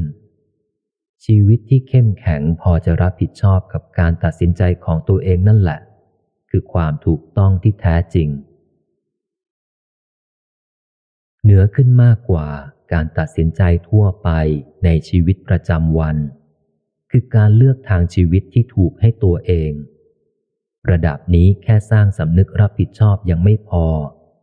ต้องมีสัญชาตญาณอันถูกต้องประกอบอยู่ด้วย สัญชาตญาณคือการรู้เองไม่ต้องเค้นคิดให้มาก ส่วนความถูกต้อง หมายถึงความไม่เดือดเนื้อร้อนใจ หรือหมายถึงความเบากายสบายใจ ทั้งของตนและคนในโลกรอบข้าง ถ้าเล็งเข้ามาที่ใจ วัดผลกันที่ใจ คุณจะได้รากฐานความถูกต้องที่แท้จริงไปเอง พื่อให้เกิดสัญชาตญาณหรืออาการรู้เองขึ้นมา สิ่งแรกที่คุณต้องฝึก คือคิดเองในเรื่องที่ชวนให้รู้สึกดีๆ และเพื่อประกันว่าที่คิดเองนั้นดีจริง ไม่ใช่เอาแต่เข้าข้างตัวเองว่าดี ก็ต้องดูหลักฐานเป็นความเบากายสบายใจของคนอื่นด้วย นั่นทำให้มองได้ว่า ถ้าชอบกลั่นแกล้งคนอื่นให้เดือดร้อน ถ้าชอบใส่คล้ายให้คนอื่นเสียหาย ถ้าชอบด่าคนอื่นเอามัน โดยไม่ต้องรู้อะไรจริง ถ้าชอบด่วนตัดสินคนอื่นไว้ก่อน ไม่รอศึกษาให้ดี ก็เท่ากับชอบทำเรื่องเสื่อม ชอบทำให้คนอื่นเป็นทุกข์ โดยที่เขาไม่ควรจะต้องทุกข์ โดยย่นย่อการเข้าข้างตัวเองเพื่อเบียดเบียนคนอื่น คือตัวบั่นทอนสัญชาตญาณในการเลือกถูก และเพิ่มฝ้าหมอกบางตาให้เลือกผิด เมื่อใดตั้งใจเป็นเด็ดเป็นขาด โดยมีแก่ใจคิดเองว่า คุณจะไม่จงใจเบียดเบียนให้ใครๆต้องเดือดร้อน เมื่อตั้งใจดีแล้ว มีเหตุยั่วยุลองใจ คุณผ่านได้ทำได้จริง ก็จะรู้เพิ่มขึ้นไม่เว้นแต่ละวันว่า นี่เป็นชีวิตที่ดีชัดๆ นี่เป็นจิตที่สว่างชัดๆ นี่เป็นทางแห่งความสุขชัดๆ ตัวของชีวิตและจิตใจของคุณเอง จะพัฒนาเป็นฐานที่มั่นให้เกิดสัญชาตญาณเลือกถูกขึ้นมาเอง ถึงขนาดที่ว่า ต่อให้มีความเดือดร้อนดักรออยู่ข้างหน้า จู่ๆคุณก็จะเกิดการไหวตัว ใจเลือกที่จะหลีกเลี่ยง เบี่ยงให้พ้นจากการมุ่งหน้าชนความเดือดร้อนได้ นั่นเพราะจิตไม่อยู่ในวิถีของการเบียดเบียนซะแล้ว จิตดีๆ ชีวิตดีๆ เป็นสิ่งมีความสามารถรักษาตัวเองไว้ เมื่อต้องเลือกอะไรสำคัญสำคัญ ก็มักไม่เลือกอะไรที่ทำให้ตัวเองแย่ลง มีแต่จะยิ่งยกระดับชีวิตให้ดีขึ้นเรื่อยๆ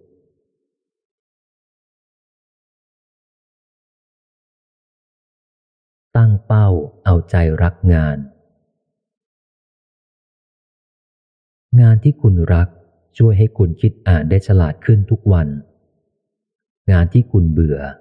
อาจกดดันให้คุณหัวทึบลงเรื่อยๆสำหรับคนทั่วไป ยอดแห่งลาบอันน่าให้โลก คือลอตเตอรี่รางวัลที่หนึ่ง หรือยังน้อยก็ต้องเลขท้ายสองตัวสำหรับคนหยิบมือหนึ่ง พบว่ายอดแห่งลาบอันน่าแสวงหา คืองานอันเป็นที่รัก งานอันจ่อจิตจ่อใจได้เต็มๆทั้งวัน คนจำนวนน้อยคนพบความจริงในชีวิตว่า อารมณ์สนุกและจิตที่เป็นสมาธิอยู่กับงานสำราญกว่าอารมณ์กระเจิง และจิตฟุ้งซ่านสุดกู่อยู่กับเลขหวย ที่สำคัญ ที่เป็นผลพลอยได้อันน่าชื่นใจอย่างยั่งยืน คืองานอันเกิดจากสมาธิอย่างใหญ่ที่ต่อเนื่องยาวนาน มักให้รางวัลเป็นทรัพย์สินเงินทองที่เกินกว่ารายได้ จากสลากินแบ่งรัฐบาลทุกรางวัล นับสิบปีรวมกัน ถ้าไม่มีงานก็ไม่มีเป้าหมายที่แน่ชัดให้แต่ละวันว่าต้องทำอะไร พฤติกรรมจึงอาจแกว่งไปแกว่งมาตามคลื่นลม ยิ่งกว่าเรือขาดหางเสือ ไม่มีความคืบหน้า ไม่มีจุดหมายสูงสุด ไม่มีอะไรหยุดความฟุ้งซ่านออกอ่าวได้ตลอดชีวิต ในชีวิตหนึ่ง อะไรจะให้ความรู้สึกเคว้งคว้าง ไปกว่าการยิ่งแก่ตัว ยิ่งไม่รู้ว่าออกอ่าวมาถึงไหนแล้ว ในชีวิตหนึ่ง อะไรจะให้ความรู้สึกไร้ค่า ไปกว่าการเห็นว่า ใจตัวเองไม่มีค่า ไม่มีอะไรน่าให้ความสำคัญเลย ในชีวิตหนึ่ง อะไรจะให้ความรู้สึกแย่ไปกว่า การไม่มีความเต็มใจจะอยู่ไปเพื่ออะไรสักอย่างหนึ่ง งานที่ใจรักคือกิจกรรมที่ดึงดูดใจให้ติดอยู่ได้นานๆ ใจรักงานเป็นอาการทางใจ ที่มีแรงดึงดูดสิ่งมีค่าเข้าหาตัว ใจที่รักงานมีหลายสิ่งที่ถูกต้องอยู่ในตัวของมันเอง คุณจะรู้สึกคลิกกับหลายสิ่ง หลายคน หลายเหตุการณ์ที่ตามมา ถึงขั้นต้องรำพึงว่าทำไมถึงโชคดีลงตัวพอดิบพอดี อย่างน่าอัศจรรย์อย่างนี้ เมื่อค้นพบใจที่รักงาน คุณจะนึกขอบคุณความเป็นมนุษย์ และไม่อยากให้ความเป็นมนุษย์สิ้นสุดลง แต่ถ้ายังค้นไม่พบ ยิ่งวัน คุณจะยิ่งเฝ้านึกถึงคำถามของเด็กน้อย เช่น คนเราเกิดมาทำไม จะอยู่ไปเพื่ออะไร แล้วเหตุใดจึงต้องทำโน่นทำนี่ตามสังคมสั่งไม่เลิกด้วย การค้นพบงานที่ใจรักมักไม่ได้เริ่มก้าวแรกจากใจหวังเงิน แต่ออกตัวจากใจที่หวังเอาสนุกเข้าตัว หรือหวังทำประโยชน์ให้คนอื่น หวังเอาสนุกเข้าตัว อาจพาเราไปพบกับเกมกีฬา เครื่องดนตรี หรือศิลปะอันเร้าใจ จนอยากเอาตัวเข้าไปคลุกคลีตีโมง คุ้นเคยถนัดมือ และกระทั่งคร่ำวอดในวงการ หวังทำประโยชน์ให้คนอื่น อาจพาคุณไปพบกับสถานการณ์ลำบากเล็กน้อยของใครบางคน ต่อเนื่องไปถึงหลายสถานการณ์ยุ่งยากของใครบางกลุ่ม และกระทั่งต่อยอดได้ถึงสถานการณ์ลำบากของหมู่คนครึ่งประเทศ สถานการณ์ที่ว่าก็เช่น อยากพักแต่ไม่มีใครช่วยทำงานแทน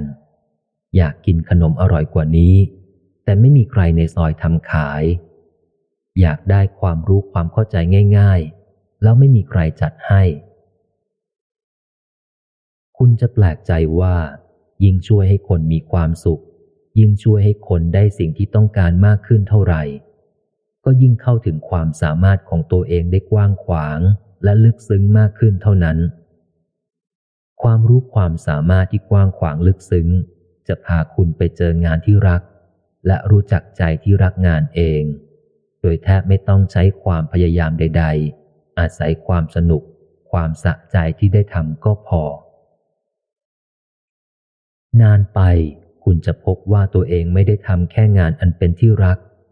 แต่ยังสะสมบารมี สร้างสมคุณค่าให้ชีวิตเพิ่มขึ้นวันต่อวันด้วย แน่นอนว่าช่วงเริ่มต้น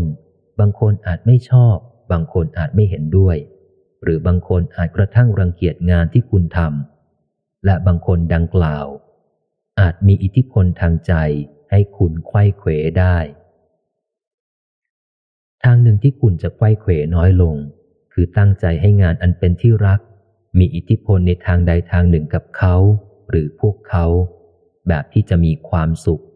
หรือแบบที่จะมีความยินดีบ้าง ไม่มากก็น้อย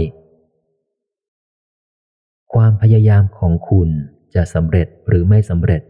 ได้รับการสนับสนุนหรือต่อต้านจากคนรอบตัวก็ตาม อย่างน้อยก็เป็นความพยายามเพื่อคุณค่าของตัวเอง อย่างไรก็ต้องรู้สึกว่า ชีวิตมีคุณค่าน่าชื่นใจขึ้นมาบ้าง คุณอาจแปลกใจว่า คนใกล้ตายส่วนใหญ่รำพึงรำพัน เสียดายที่ไม่ได้ทำสิ่งที่ฝันอยากทำมาทั้งชีวิต ทั้งชีวิตไม่รู้เลยว่า ใจรักงานที่เติบโตขึ้นเป็นตัวตนแท้จริงของตนนั้น หน้าตาเป็นอย่างไร ชีวิตที่ผ่านมาจะต่างไปได้ขนาดไหน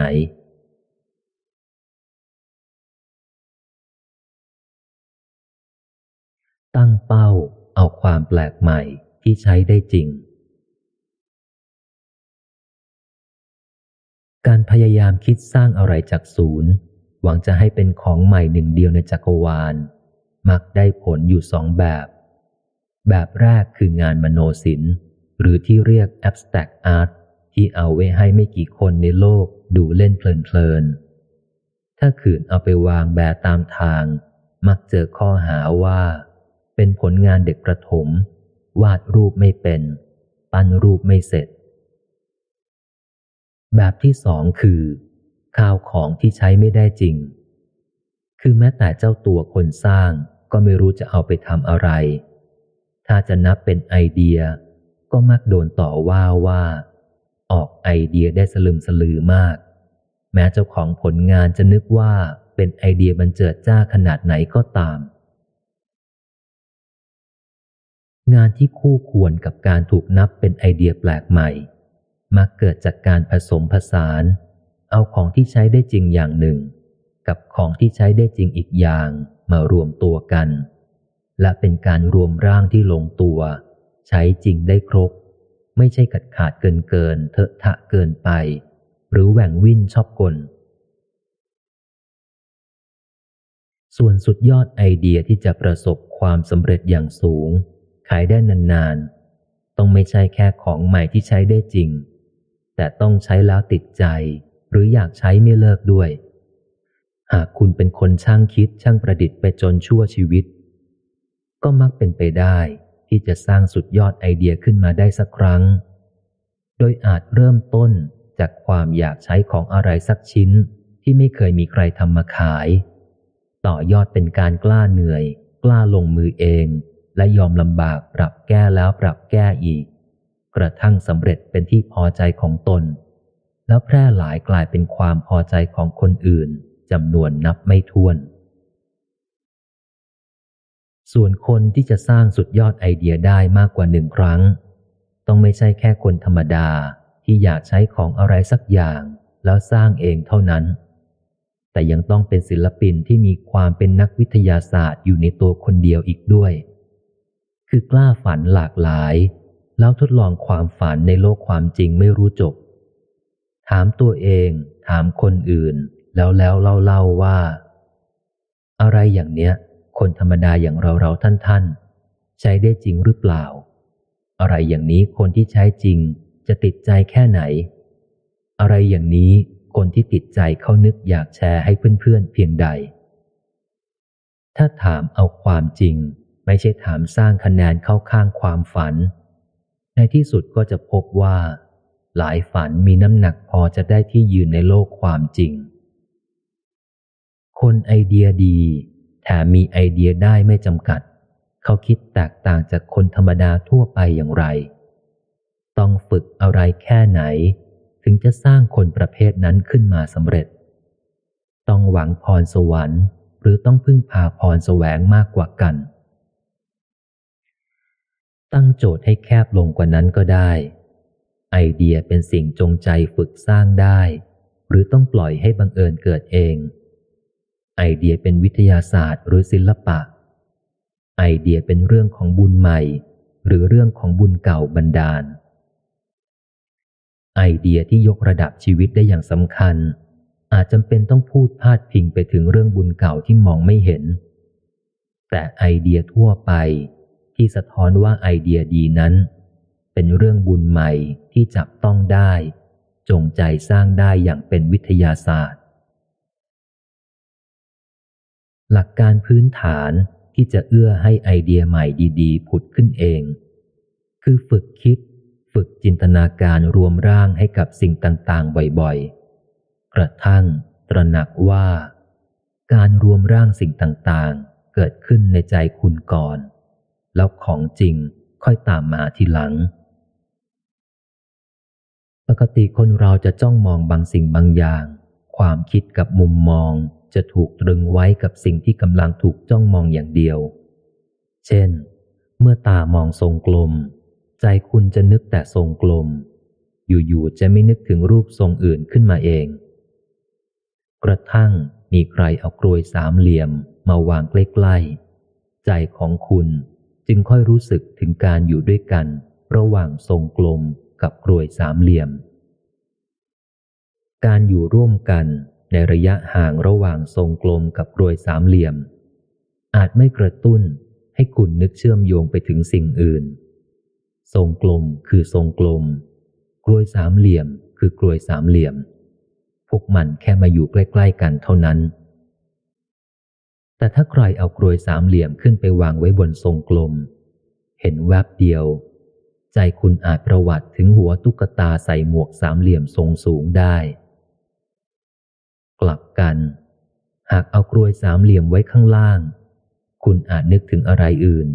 เช่นโป๊ะไฟกลมบนฐานสูง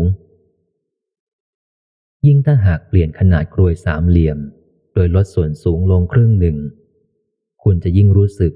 มือนเป็นโป๊ะไฟกลมในความเป็นจริงมากขึ้นด้วย อีกทางหนึ่ง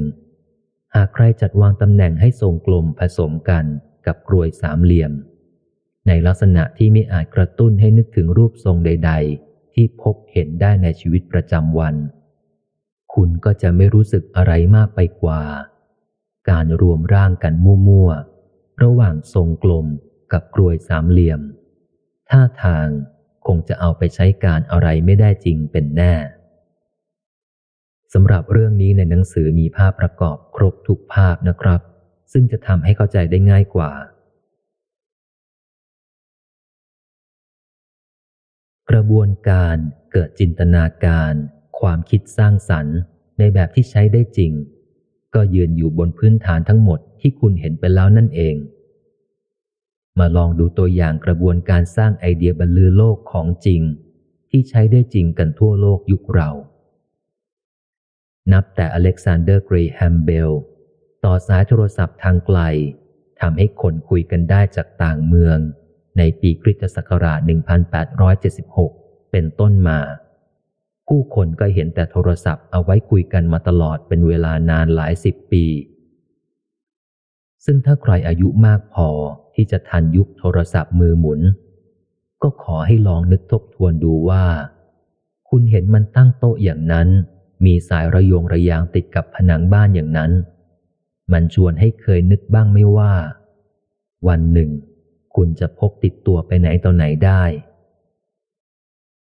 คุณไม่คาดคิด แต่นักประดิษฐ์ เช่นมาร์ตินคูเปอร์ แห่งโมโตโรล่าเขาคิดและประดิษฐ์มันขึ้นมาสำเร็จ ในปีคริสตศักราช 1973 เขาทำให้โทรศัพท์กลายเป็นอุปกรณ์ที่มีน้ำหนักเพียงหนึ่งกิโลกรัมเศษ เบาพอจะติดมือไปได้จริง และนี่จะเป็นตัวอย่างร่างทรงกลมของเรา กระโดดมาถึงยุคโน้ตบุ๊กคอมพิวเตอร์ ซึ่งมีความโดดเด่นในเรื่องการพกติดมือออกนอกออฟฟิศไปไหนต่อไหนได้สะดวก แต่กลับทำงานหลากหลายได้เหมือนเหมือนคอมพิวเตอร์ตั้งโต๊ะ คือสามารถแปลงร่างเป็นเครื่องคิดเลขก็ได้ เป็นแฟ้มเอกสารมหึมาก็ได้ หรือเป็นลานตู้เกม ที่มีจำนวนตู้อยู่หลายร้อยหลายพันก็ได้ โน้ตบุ๊กคอมพิวเตอร์เครื่องแรกของโลก มีชื่อว่า Osborne One ในปีเกิดของมันคือคริสตศักราช 1981 ถึงแม้ว่ามันมีน้ำหนักปาเข้าไปเกือบ 11 กิโลกรัม ซึ่งเท่ากับว่าคุณต้องแบกโน้ตบุ๊กเบาๆ ในปัจจุบันร่วม 10 เครื่อง ถึงจะเท่ากับ Osborne One แค่เครื่องเดียว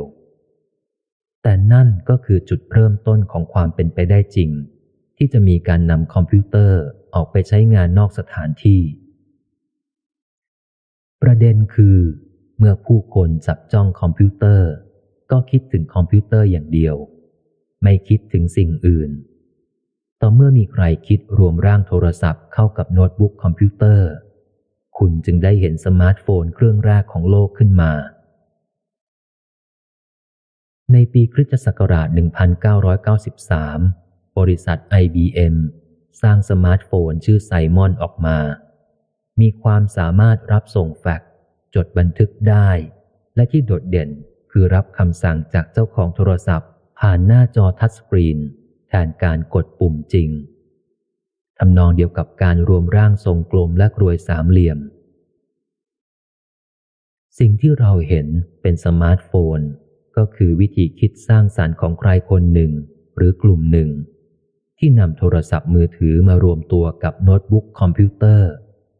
กล่าวคือบทบาท ขนาดและความสำคัญในการใช้งาน เน้นกันที่ความเป็นเครื่องมือสื่อสารติดตัว แม้ว่าดูเผินๆ มันก็คือคอมพิวเตอร์เครื่องหนึ่งดี ๆ นี่เอง คนทั่วไปเข้าใจว่าสมาร์ทโฟนเกิดขึ้น เพราะเทคโนโลยีพัฒนาไปเรื่อย ๆ แต่ข้อเท็จจริงก็คือ วันเดือนปีไม่ได้ช่วยให้เทคโนโลยีพัฒนาขึ้นมาเอง และไอเดียในการรวมร่างมือถือกับคอมพิวเตอร์ ก็ไม่จำเป็นต้องเกิดขึ้น ถ้าไม่มีใครสักคนค้นคิด ตลอดจนมีศักยภาพมากพอจะทำให้มันเกิด ทุกวันนี้เราเห็นสมาร์ทโฟนเกลื่อนตลาด แข่งกันนำเสนอความสามารถหลากหลายขึ้นทุกที หลายรุ่นบางเฉียบ แต่มีความสามารถยิงสัญญาณภาพขึ้นจอโทรทัศน์ได้ เชื่อมต่อกับเมาส์และคีย์บอร์ดผ่านพอร์ต USB ได้ แล้วทำงานได้ยิ่งกว่าซูเปอร์คอมพิวเตอร์ช่วงปลายศตวรรษที่ 20 เสียอีก สิ่งที่อยู่รอบตัวคุณ เต็มไปด้วยทรงกลมและกรวยสามเหลี่ยม รอให้คุณจับพวกมันมารวมร่าง เพื่อจะได้กลายเป็นไอเดียใหม่ ซึ่งคุณคิดออกเป็นคนแรก มันอาจจะไม่ใช่นวัตกรรมทางไอทีแต่เป็นเครื่องใช้ในบ้านใหม่ ๆ เสื้อผ้าใหม่ ๆ พล็อตนิยายใหม่ ๆ หรือรูปแบบการทำงานในองค์กรใหม่ ๆ เป็นต้น อะไรก็ตามที่สร้างผลงานอันเป็นเอกลักษณ์ จากความมีชีวิตมีตัวตนแบบของคุณ ซึ่งถ้าใช้งานได้จริง คนอื่นใช้แล้วติดใจและอยากแชร์ ก็เป็นที่แน่นอนว่า คุณมีสิทธิ์เป็นเจ้าของสินค้าทำเงินตัวใหม่ในเร็ววัน สรุปหลักวิธีสร้างไอเดียใหม่ แบ่งเป็นสามขั้นตอนหลักๆ 1. ทรงกลม ตั้งเป้าให้ชัดว่าจะเอาอะไร เป็นที่ต้องการของคุณเอง และคุณคิดจะใช้มันจริง ๆ ข้อนี้จึงเปรียบเหมือนทรงกลมที่คุณจะใช้เป็นตัวตั้งในการสร้างไอเดีย แต่ละวันคุณถูกกระตุ้นจากเงื่อนไขแวดล้อมให้อยากได้โน่น อยากได้นี่ แต่ไม่มีใครทำมาขาย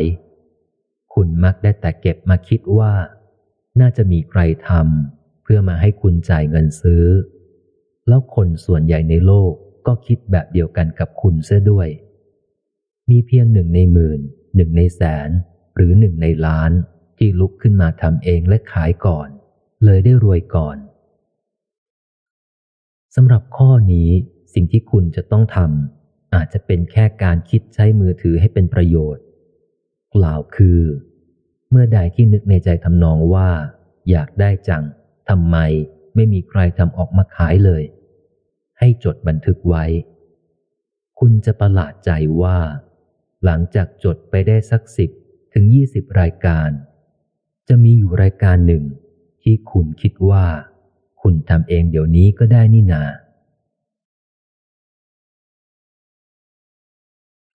สองกรวยสามเหลี่ยม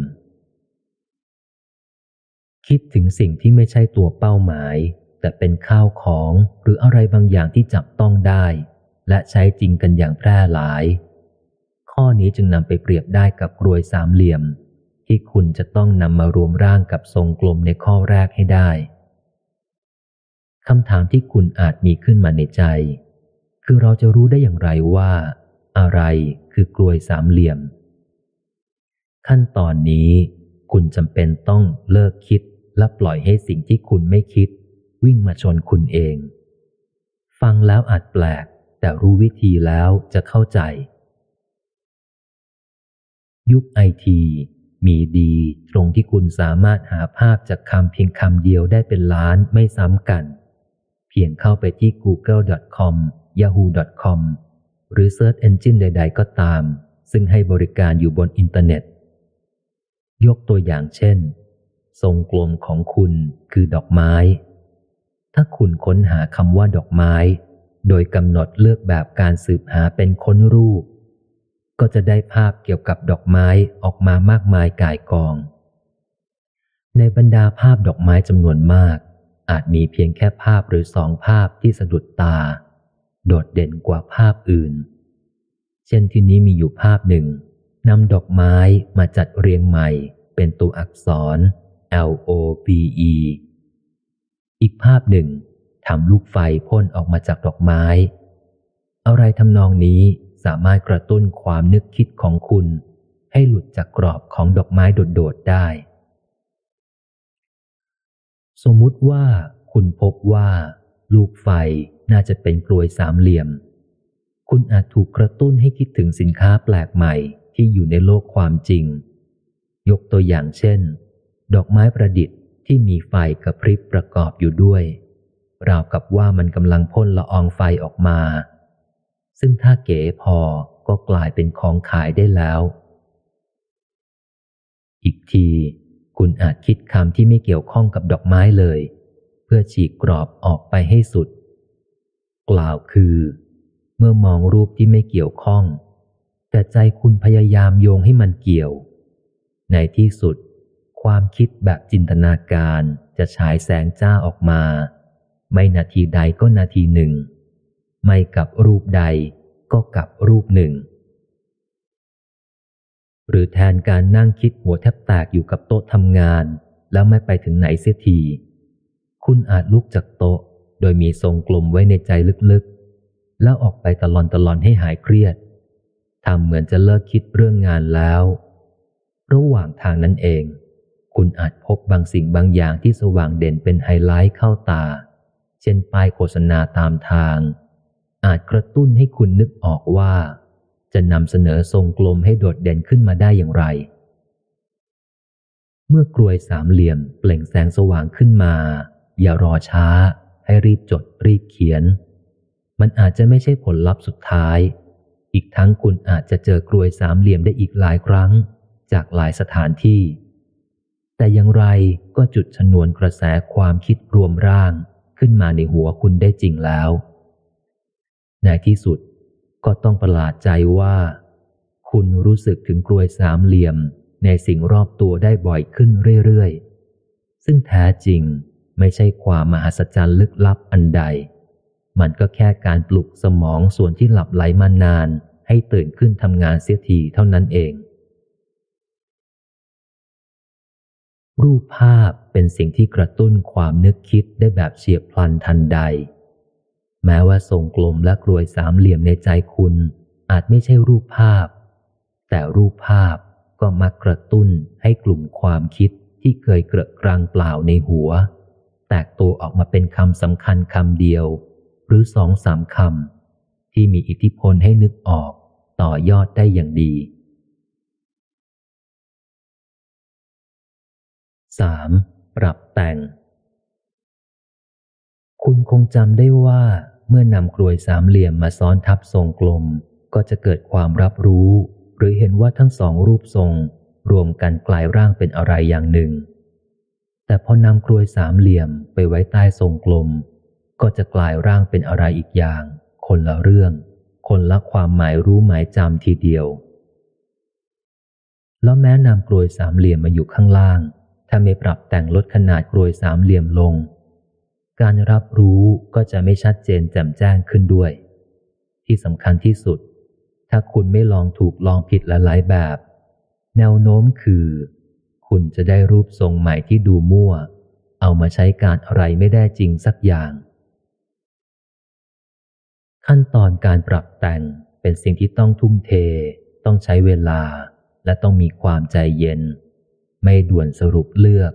ไม่คิดว่าเป็นผลลัพธ์สุดท้าย ทั้งที่เพิ่งลองประกอบร่างไปได้แค่สองสามรูปแบบเท่านั้น เหมือนเช่นที่สมาร์ทโฟนพัฒนามาถึงขั้นนี้ ต้องมีการปฏิรูปและปฏิวัติกันหลายรอบจากหลายบริษัทยักษ์ผ่านสนามการแข่งขันที่เกิดขึ้นทั่วโลก อย่าคิดว่าที่สุดอยู่ที่ปีนี้ เดี๋ยวปีหน้าก็มีไอเดียใหม่มาให้เห็น หากสตีฟจ็อบส์ไม่คิดใหญ่ สั่งให้วิจัยระดมทุนค้นคว้าพัฒนาหน้าจอสัมผัสให้ดี ป่านนี้เราอาจจะยังไม่รู้จัก iPhone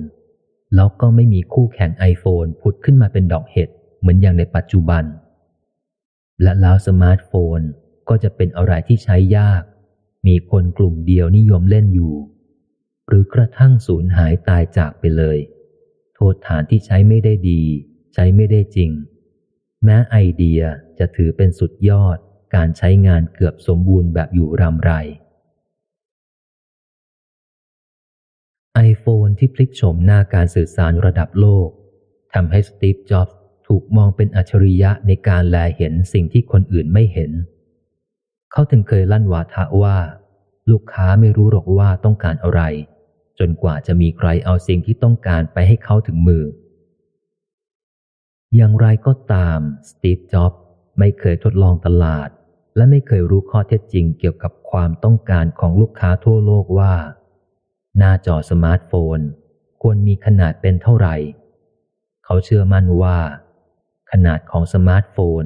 ควรเล็กพอจะกำได้รอบด้วยมือข้างเดียว ซึ่งนั่นก็ทำให้ไอโฟนไม่เคยมีขนาดหน้าจอเกินสี่นิ้ว ตราบเท่าที่จ็อบยังมีชีวิต เขาเคยบอกเหตุผลไว้กลางปีคริสตศักราช 2010 ว่า จะไม่มีใครซื้อโทรศัพท์ที่ใหญ่เกินกว่าจะใช้งานด้วยมือเดียวได้คำพูดดังกล่าวมีขึ้นเพื่อทิมแทงคู่แข่งอย่างซัมซุง ซึ่งเพิ่งผลิตโทรศัพท์ หน้าจอใหญ่เกินสี่นิ้ว ออกมาลองตลาดโลก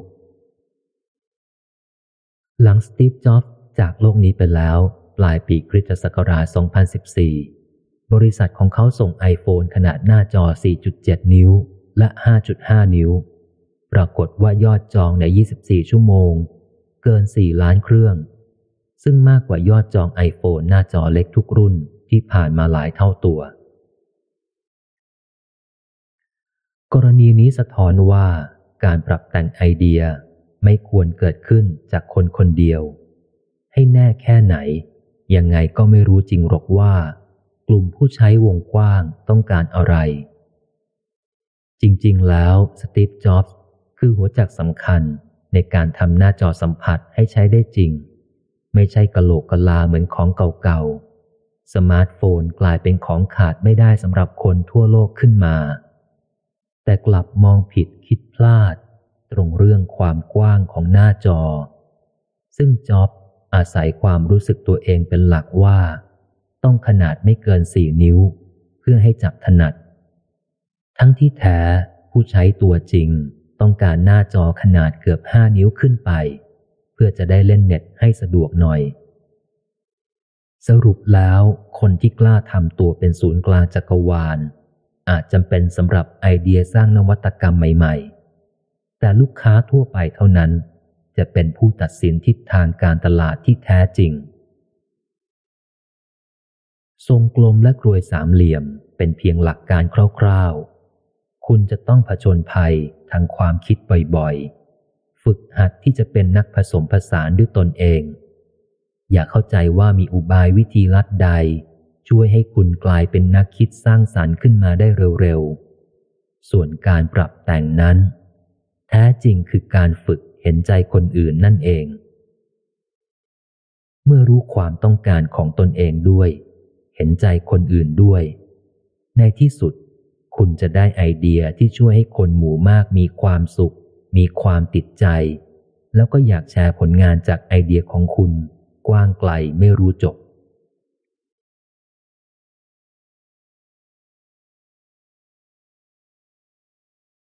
เป้าเอาชนะตัวเอง จริงๆ แล้วทุกคนอยากเอาชนะตัวเอง ยกระดับธรรมชาติฝ่ายต่ำให้สูงขึ้น พวกเขาจึงชื่นชมกันทั้งนั้น เมื่อเห็นใครก็ตามสามารถที่จะเปลี่ยนความทุกข์ตามคาด ให้กลายเป็นความสุขเกินคิด หรืออย่างน้อย ยกระดับสุขที่มีอยู่เดิม ให้เพิ่มพูนเป็นปีติเหนือชั้นได้อีก ตัวอย่างเช่นคนที่พ่ายแพ้หมดรูป เป็นที่คาดหมายได้ว่า ต้องโกรธ ต้องริษยา ต้องช้ำใจ แต่หากนาทีที่แพ้ยังสามารถพูดจา หรือมีสีหน้ายอมรับความพ่ายแพ้โดยไม่ฝืน สะท้อนความแข็งแรงทางใจ พอจะยืนหยัดพัฒนาฝีมือในรอบอื่น ก็ย่อมบันดาลปีติตื้นตัน แก่คนเห็นค่าที่เปลี่ยนความรู้สึกแพ้คนอื่น เป็นชนะใจตัวเอง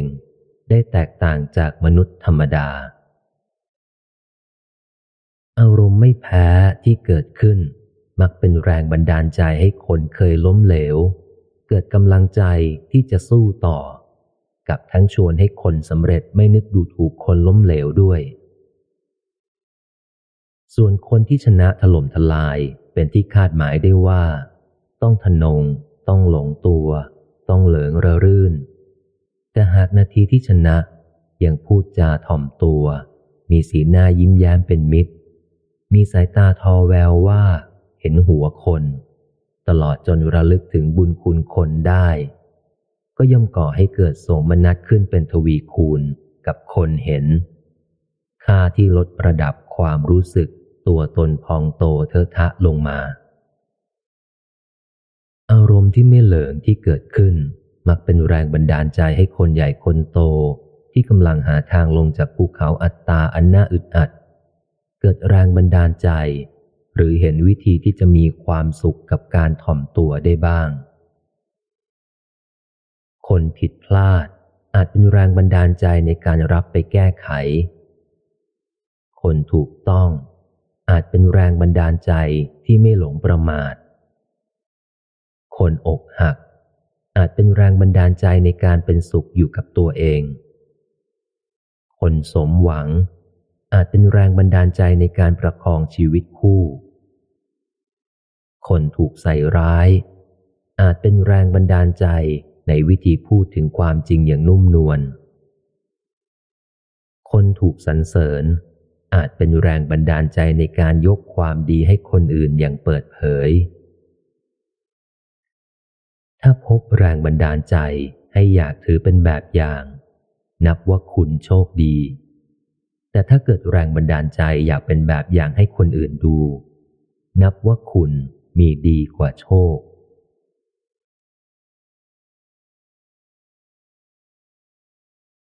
ตั้งเป้าคิดดี ถ้าคุณพบว่าในหัวของตัวเอง มักมีทั้งความคิดดีและความคิดร้ายเกิดขึ้นพร้อมกัน โดยเฉพาะอย่างยิ่งในเวลาเผชิญสถานการณ์ยุ่งยากใจ นั่นสะท้อนให้เห็นว่า คุณยังหาตัวเองไม่พบ เมื่อชีวิตยังแกว่งไปบนเส้นทางที่ไม่แน่นอน เอาแน่ไม่ได้ว่าคุณจะเข้าข้างฝ่ายคิดดี หรือฝ่ายคิดร้ายในตน ให้ถือว่าคุณยังไม่มีตัวจริงที่จับต้องได้ ความคิดของคนเรามักแตกเป็นสองเสียง เหมือนสองคนตั้งป้อมจะทะเลาะกันตลอดเวลา คุณนึกว่ามีตัวคุณตัวจริงอยู่ แต่กลับต้องลำบากใจกับการพบตัวคิดดีกับตัวคิดร้าย ที่ชอบมาเสนอหน้าให้เลือกว่าจะเข้าข้างไหน แล้วคุณก็ไม่อยากเลือกซะด้วย เมื่อทบทวนพิจารณาดูแล้วพบว่า คุณยังไม่มีตัวจริง ก็จำเป็นต้องพิจารณาต่อ คือ ไม่มีใครเป็นอย่างไรอย่างหนึ่งด้วยความบังเอิญ ตัวตนที่แน่นอนเกิดจากการจงใจเลือกคิดเสมอ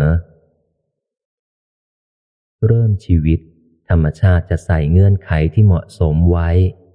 เช่นตอนเป็นสุขมีแนวโน้มจะคิดดี แต่ไม่ได้ประกันว่าจะคิดดีเสมอไป ตอนเป็นทุกข์เกิดแนวโน้มให้คิดร้าย แต่ก็ไม่มีอะไรบังคับให้ต้องคิดร้ายอย่างแน่นอน คุณเลือกได้สุดแท้แต่ว่าจะมีสิ่งใดบันดาลใจให้เลือก เมื่อใช้ชีวิตมาถึงจุดหนึ่ง ที่คุณไม่ใช่แค่เลือกตามอารมณ์เป็นครั้งครั้ง แต่ตกลงเอาข้อสรุปกับชีวิตทั้งชีวิตของตนไว้แล้ว แบบเป็นเด็ดเป็นขาดว่า จะเลือกข้างดีหรือคิดร้าย จะเลือกข้างเบียดเบียนหรือเกื้อกูล จะเลือกโต้ตอบด้วยโทสะหรือเมตตา แล้วค่อยๆสั่งสมบารมี ผ่านด่านพิสูจน์ใจและหลายครั้ง การโต้ตอบกับสถานการณ์ต่างๆ จะช่วยยืนยันอย่างเป็นรูปธรรมว่าที่เลือกนั้น เลือกจริงหรือเปล่า แค่เลือกข้างดีอยู่ในใจ แต่กลับเข้าข้างร้ายเมื่อจวนตัว หรือลังเลอยู่ในใจ แต่กลับเด็ดเดี่ยวเลือกข้างดีเมื่อเจอบทพิสูจน์ ถ้าเลือกข้างคิดดี ข้างเกื้อกูล ข้างเมตตา ในที่สุดความคิดร้ายๆ จะค่อยๆ แผ่วหายไปจากหัว หรือถึงแม้ปรากฏก็เบาบาง ถึงจุดหนึ่งคุณจะไม่อยากเอา ไม่อยากถือหางข้างเข้าร้ายอีกเลย ตอนพบสถานการณ์ยุ่งยากใจ แล้วยังคงเหลือแค่ความคิดดีๆ อยู่ฝ่ายเดียวนั่นแหละ หลักฐานความตั้งมั่นอยู่บนเส้นทางความคิดดีที่ชัดเจน เมื่อเลือกข้างคิดดี คุณจะคิดดีได้ฉลาดขึ้นเรื่อยๆและอยู่บนเส้นทางของชีวิตที่มีความสุขที่ชัดเจนขึ้นเรื่อยๆ ถึงแม้สับสน ก็สับสนอยู่ระหว่างตัวเลือกที่ดีน้อยกว่า หรือดีมากกว่าเท่านั้น เมื่อเลือกข้างคิดร้าย คุณจะคิดร้ายได้ฉลาดขึ้นเรื่อยๆ และอยู่บนเส้นทางของความเดือดเนื้อร้อนใจชัดเจนขึ้นเรื่อยๆ ถ้าหากจะต้องสับสน ก็สับสนอยู่ระหว่างตัวเลือกที่ร้ายมากกว่า หรือร้ายน้อยกว่าเท่านั้น แต่หากไม่ตกลงกับตัวเอง ไม่เลือกข้างดีข้างร้ายให้แน่นอน คุณจะรู้สึกลุ่มลุ่มดอนดอนอยู่ในระหว่างความฉลาดกับความโง่ บนเส้นทางที่ไม่รู้ว่า เป็นสุขหรือเป็นทุกข์กันแน่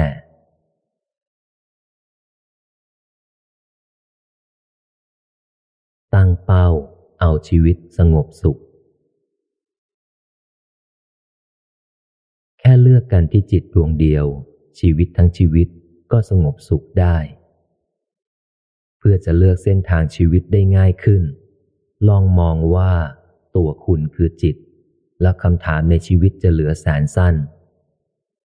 จะเอาจิตแบบไหน สงบสุขหรือฟุ้งซ่าน เมื่อระลึกจนขึ้นใจว่า แก่นชีวิตคือจิต คุณจะตัดสินใจผิดได้ยากขึ้น เพราะจะอยากเลือกข้างสงบผาสุขมากกว่าว้าวุ่น สับสน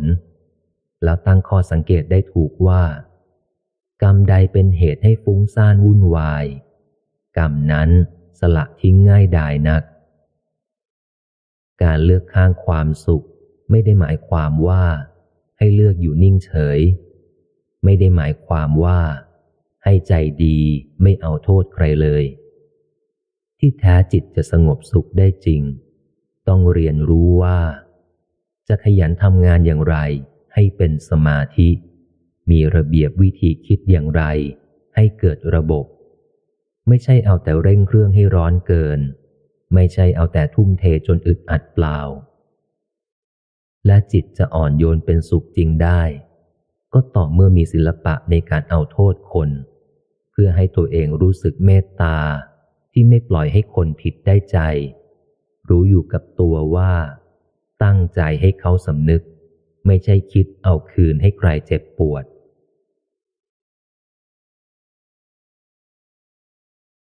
ตั้งเป้าเอาคนเหมาะมาร่วมทุกข์ร่วมสุข คนส่วนใหญ่ขาดคู่ไม่ได้ แต่คนส่วนใหญ่ก็เลือกคู่ไม่เป็น ราไม่ทราบจะเอาหลักเกณฑ์อะไรมาชี้บอก จึงมักเลือกผิด แล้วก็ต้องคิดพลาด ไม่ฉลาดเลือกอะไรอะไร ที่จะตามมาหลังจากนั้นอีก แบบต่อเนื่องไม่รู้จบรู้สิ้น ข้าวของหรืออาชีพการงาน ถ้าเลือกผิด อาจเลือกใหม่ แต่คู่ชีวิตนั้น ถ้าเลือกผิด เท่ากับเลือกเส้นทางอันเป็นทุกข์ให้ทั้งชีวิตที่เหลือได้ จึงต้องระวัง และยืดเวลาคบหา ดูทุกข์ดูสุขที่เกิดขึ้นให้ดีๆ คนบางคนเหมาะให้ร่วมสุข แต่ไม่เหมาะจะร่วมทุกข์ สังเกตได้จากที่ยิ้มง่าย เฉพาะเวลาได้อย่างใจ แต่ไม่ได้อย่างใจจะหน้านิ้วคิ้วขมวด แบบไม่พร้อมจะเห็นใจใคร มีแต่พร้อมจะเรียกร้องความเห็นใจจากคนอื่นท่าเดียว คนแบบนี้เหมาะที่สุดแค่หวังคบกันหวานหวาน เติมเต็มความฝันให้ชีวิตช่วงต้น แต่ไม่ควรคิดไกลให้เกิดความคาดหวังลมๆแรงๆในระยะยาว เพราะประเภทนี้มักถูกเลี้ยงมาแบบคุณหนู ได้รับการเอาอกเอาใจจนเคยตัว ต่อให้เขาหรือเธอตั้งใจจริง ก็จะเปลี่ยนแปลงตัวเอง ก็ต้องใช้เวลายาวนาน ตลอดจนอาศัยกำลังใจจากความรักจริงหวังแต่งมากมายมหาศาล ยอมแลกอัตตาตัวเองกับความรัก คนบางคนเหมาะให้ร่วมทุกข์แต่ไม่เหมาะจะร่วมสุข สังเกตได้จากความจริงจังเกินธรรมดา ยอมเสียอะไรก็ได้ แต่ไม่ยอมทิ้งญาติมิตร ความจดจ่อจริงจังจริงใจกับคนใกล้ชิดเกินไป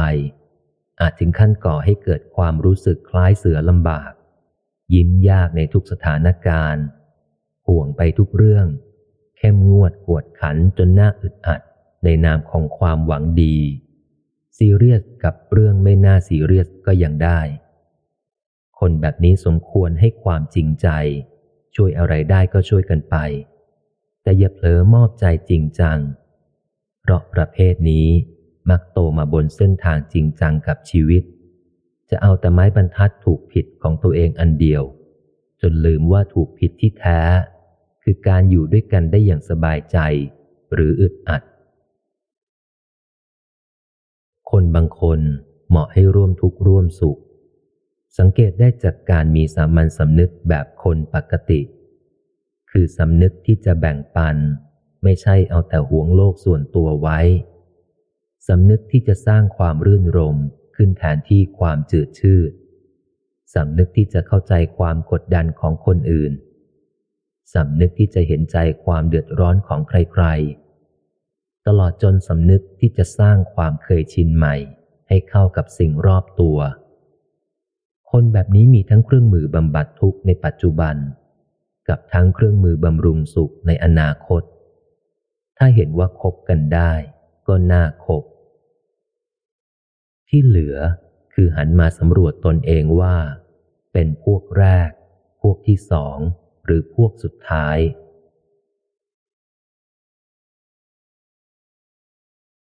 ตั้งเป้าเอาชนะทุก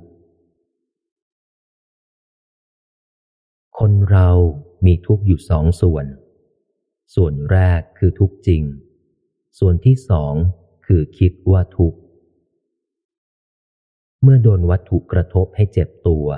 หรือกระทบหูตาให้สะเทือนใจ อันนั้นเรียกว่าทุกจริง เช่นเสียงด่าทอเข้ามากระทบแก้วหู ย่อมก่อให้เกิดความสะเทือนขึ้นที่ใจ อย่างไรก็ต้องโกรธต้องเป็นทุกข์แบบเจ็บใจเป็นธรรมดา โดยเฉพาะถ้าเป็นคำด่าที่แรง หรือคนด่ามีค่าทางใจที่มากพอ แต่เสียงกระทบหูนั้น อยู่ไม่นานแผ่วจางแล้วหายไป ฉะนั้น ความน่าจะเป็นคือ ความโกรธ ความเจ็บใจ น่าจะหายไปอย่างรวดเร็วถ้าว่าคนส่วนใหญ่ติดอยู่กับความทุกข์เนิ่นนานกว่านั้น นั่นแสดงว่า พอแก้วหูพ้นจากการโดนเสียงด่ากระทบแล้ว ยังมีอะไรอีกอย่างหนึ่ง รักษาความทุกข์เอาไว้ ซึ่งสิ่งนั้น จะเป็นอะไรไปไม่ได้ ถ้าไม่ใช่ความคิด ถึงไม่มีอะไรกระทบตัวเลย แค่ฝังใจเชื่อว่า ตัวเองไร้ค่า เฝ้านึกแต่ว่า ตัวเองจะไม่ได้อย่างใจ หรือพร่ำรำพันว่า ตัวเองไร้โชควาสนา เพียงเท่านี้ก็เรียกว่าคิดทุกข์ได้แล้ว สรุปคือช่วงเวลาส่วนใหญ่ในชีวิตคนเรา ไม่ได้แย่เพราะทุกข์จริง แต่แย่เพราะคิดว่าทุกข์ หากจะตั้งเป้าเอาชนะทุกข์ ก็ต้องยกระดับความฉลาดทางการคิด ขึ้นไปเป็นความฉลาดทางอารมณ์ แล้วเข้าถึงความฉลาดทางจิตกันต่อไป